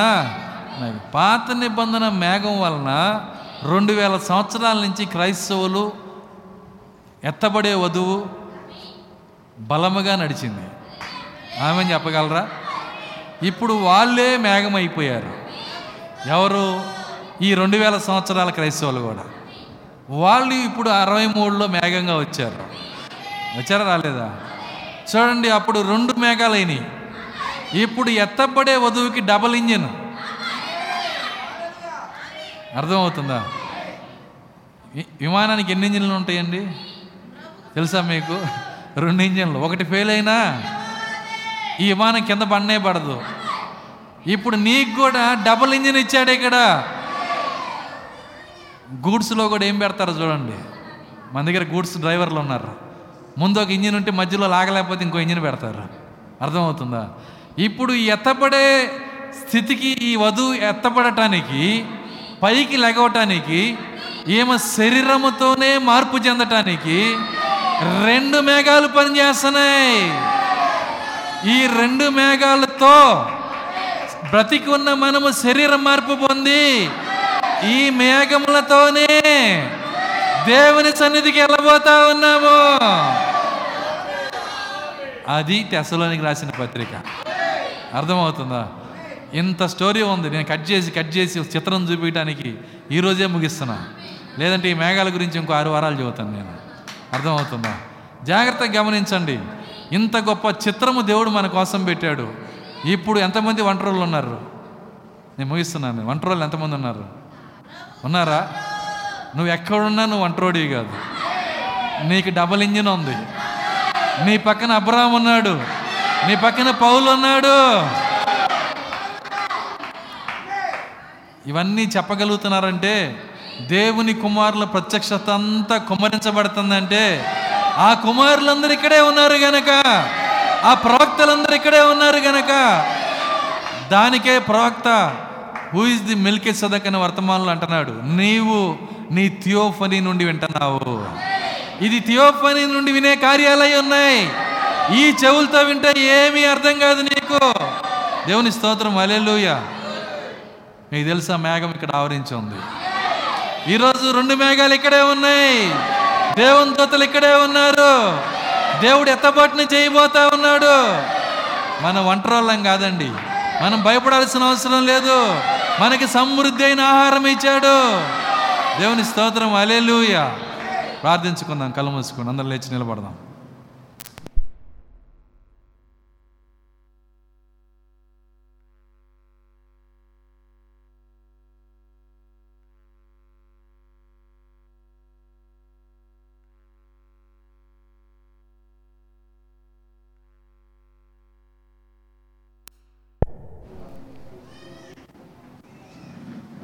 Hallelujah hallelujah hallelujah. ఇంతవరకు దేవుడు నీతో మాట్లాడున్నాడు. ఇప్పుడు నువ్వేం మాట్లాడదు దేవుడు ఎనగొరుతున్నాడు దయచేసి అటు ఇటు తిరగొద్దు. పిల్లలు అటు ఇటు తిరగకూడదు. Hallelujah hallelujah. ప్రార్థించే సమయంలో దైవ దైవ ఆశీస్సులు పొందే సమయంలో దేవుని ఆశీర్వాదం పొందే సమయంలో దయచేసి అటు ఇటు తిరగమాకండి. పరిశుద్ధాత్మ వైపు చూడండి. అమూల్యమైన కృప అద్భుతమైన కృప ఈరోజు దేవుడు మనకి ఇచ్చి ఉన్నాడు. హల్లెలూయా హల్లెలూయా.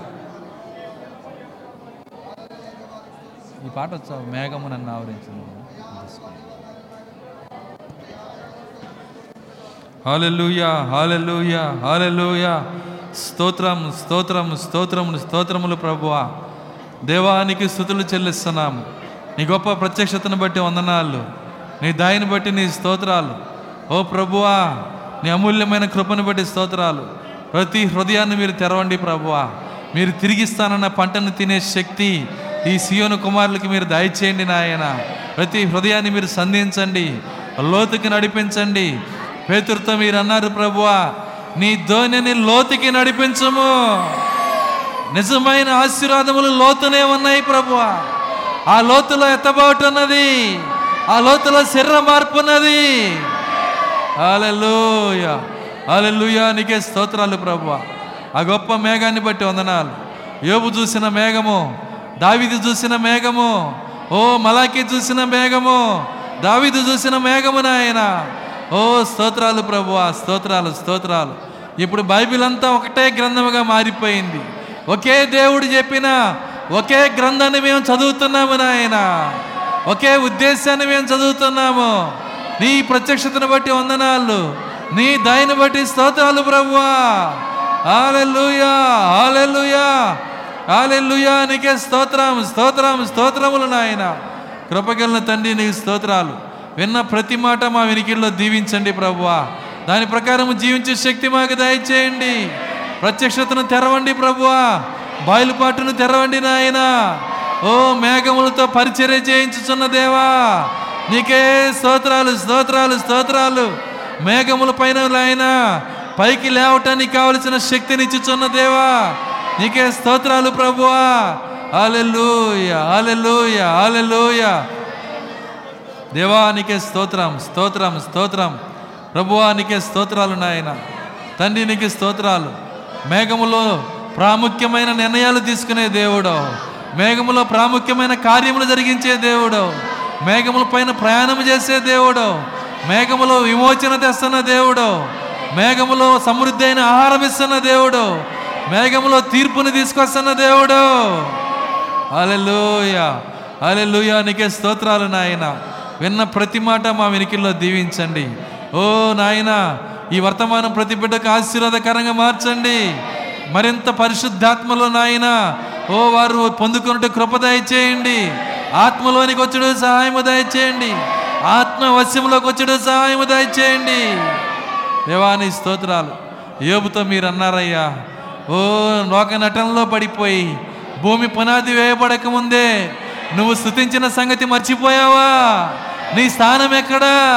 నీ స్థితి ఎక్కడని అడిగిన అదే దేవుడు ఈరోజు నీ బిడ్డలతో మాట్లాడుచున్న దేవుడా నాయన. మా స్థానం ఎక్కడా? మా స్థితి ఎక్కడా? మా జీవితం ఎక్కడా? మేము ఎక్కడ ఎగరవలసినదో అలెల్లోయ మమ్మల్ని గద్దించండి ప్రభువా. మాతో మాట్లాడండి నాయన. మమ్మల్ని సరిచేయండి ప్రభువా. విన్న ప్రతి మాట మా వెనుకల్లో దీవించి అది నూరంతలు ఫలించడు సహాయము దయచేయమని. మా ప్రభువును రక్షకుడైన యేసు క్రీస్తు నామంలో అడిగి వేడుకొనుచున్నాము తండ్రి. ఆమె నామే నామే నామే అందరం మళ్ళీ కళ్ళు మూసుకుని కానీ పాట పాడుకుందాం. హల్లెలూయా.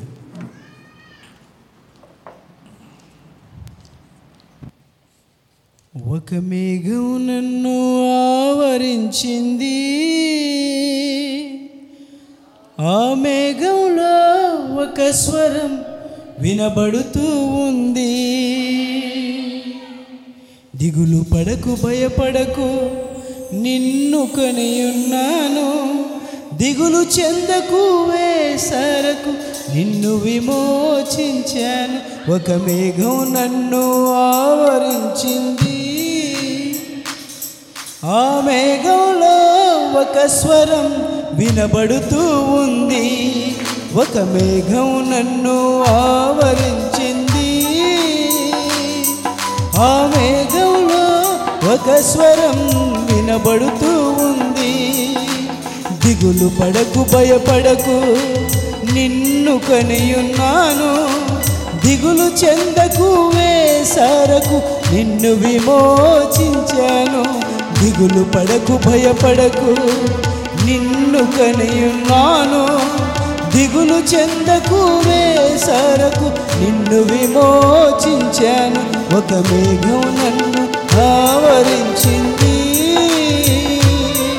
ఆ మేఘంలో ఒక స్వరం వినబడుతూ ఉంది.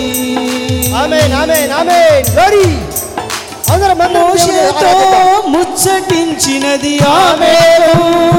ఆమేన్. మోషేలో నివసించినది ఆ మేఘం. మోషేతో ముచ్చటించినది ఆ మేఘం. మోషేలో నివసించినది ఆ మేఘం. తన ప్రజల పక్షమున నిలచినది ఆ మేఘం. తన ప్రజల దాహమును తీర్చినది ఆ మేఘం. తన ప్రజల పక్షమున నిలిచినది ఆ మేఘం. తన ప్రజల దాహమును తీర్చినది ఆ మేఘం. మేఘం మేఘం మేఘం నాలో నింపిన స్తోత్రం. స్తోత్రం స్తోత్రం స్తోత్రం. దేవానికే స్థుతి స్తోత్రం. మేఘం మేఘం మేఘం నాలో నింపిన స్తోత్రం. స్తోత్రం స్తోత్రం స్తోత్రం. దేవనికే స్థుతి స్తోత్రం. ఒక మేఘం నన్ను ఆవరించింది. ఆ మేఘంలో ఒక స్వరం వినబడుతూ ఉంది. ఒక మేఘం నన్ను ఆవరించింది. ఆ మేఘంలో ఒక స్వరం వినబడుతూ ఉంది.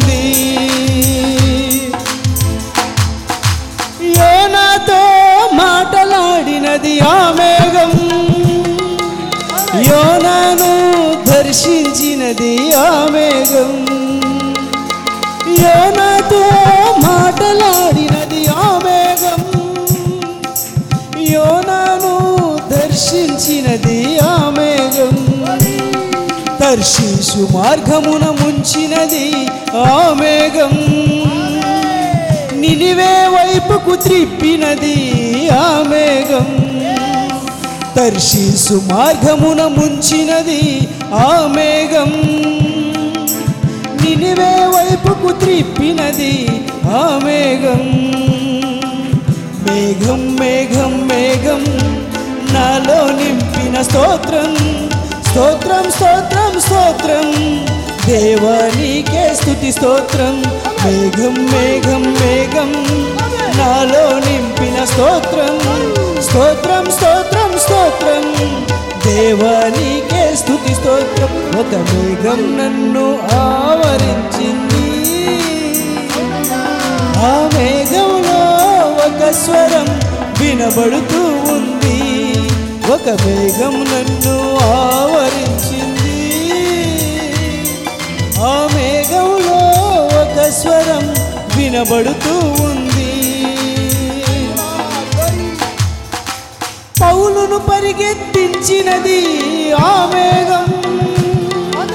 క్రీస్తుకు ఖైదీగా చేసినది ఆ మేఘం. పౌలును పరిగెత్తించినది ఆ మేఘం. క్రీస్తుకు ఖైదీగా చేసినది ఆ మేఘం. తన ప్రజల పక్షమున నిలిచినది ఆ మేఘం. తన ప్రజల పాపమును తీసినది ఆ మేఘం. తన ప్రజల పక్షమున నిలిచినది ఆ మేఘం. తన ప్రజల పాపమును తీసినది ఆ మేఘం. మేఘం మేఘం మేఘం నాలో నింపిన స్తోత్రం. స్తోత్రం స్తోత్రం స్తోత్రం. దేవానికే స్తుతి స్తోత్రం.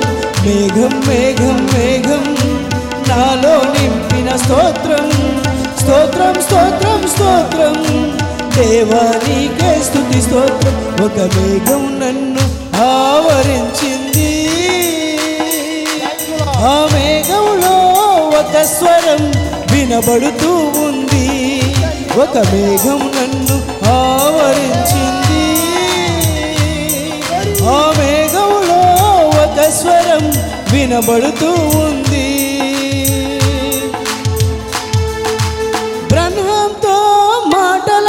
మాటలాడినది ఆ మేఘం. బ్రహ్మంలో నివసించినది ఆ మేఘం. బ్రహ్మంతో మాటలాడినది ఆ మేఘం.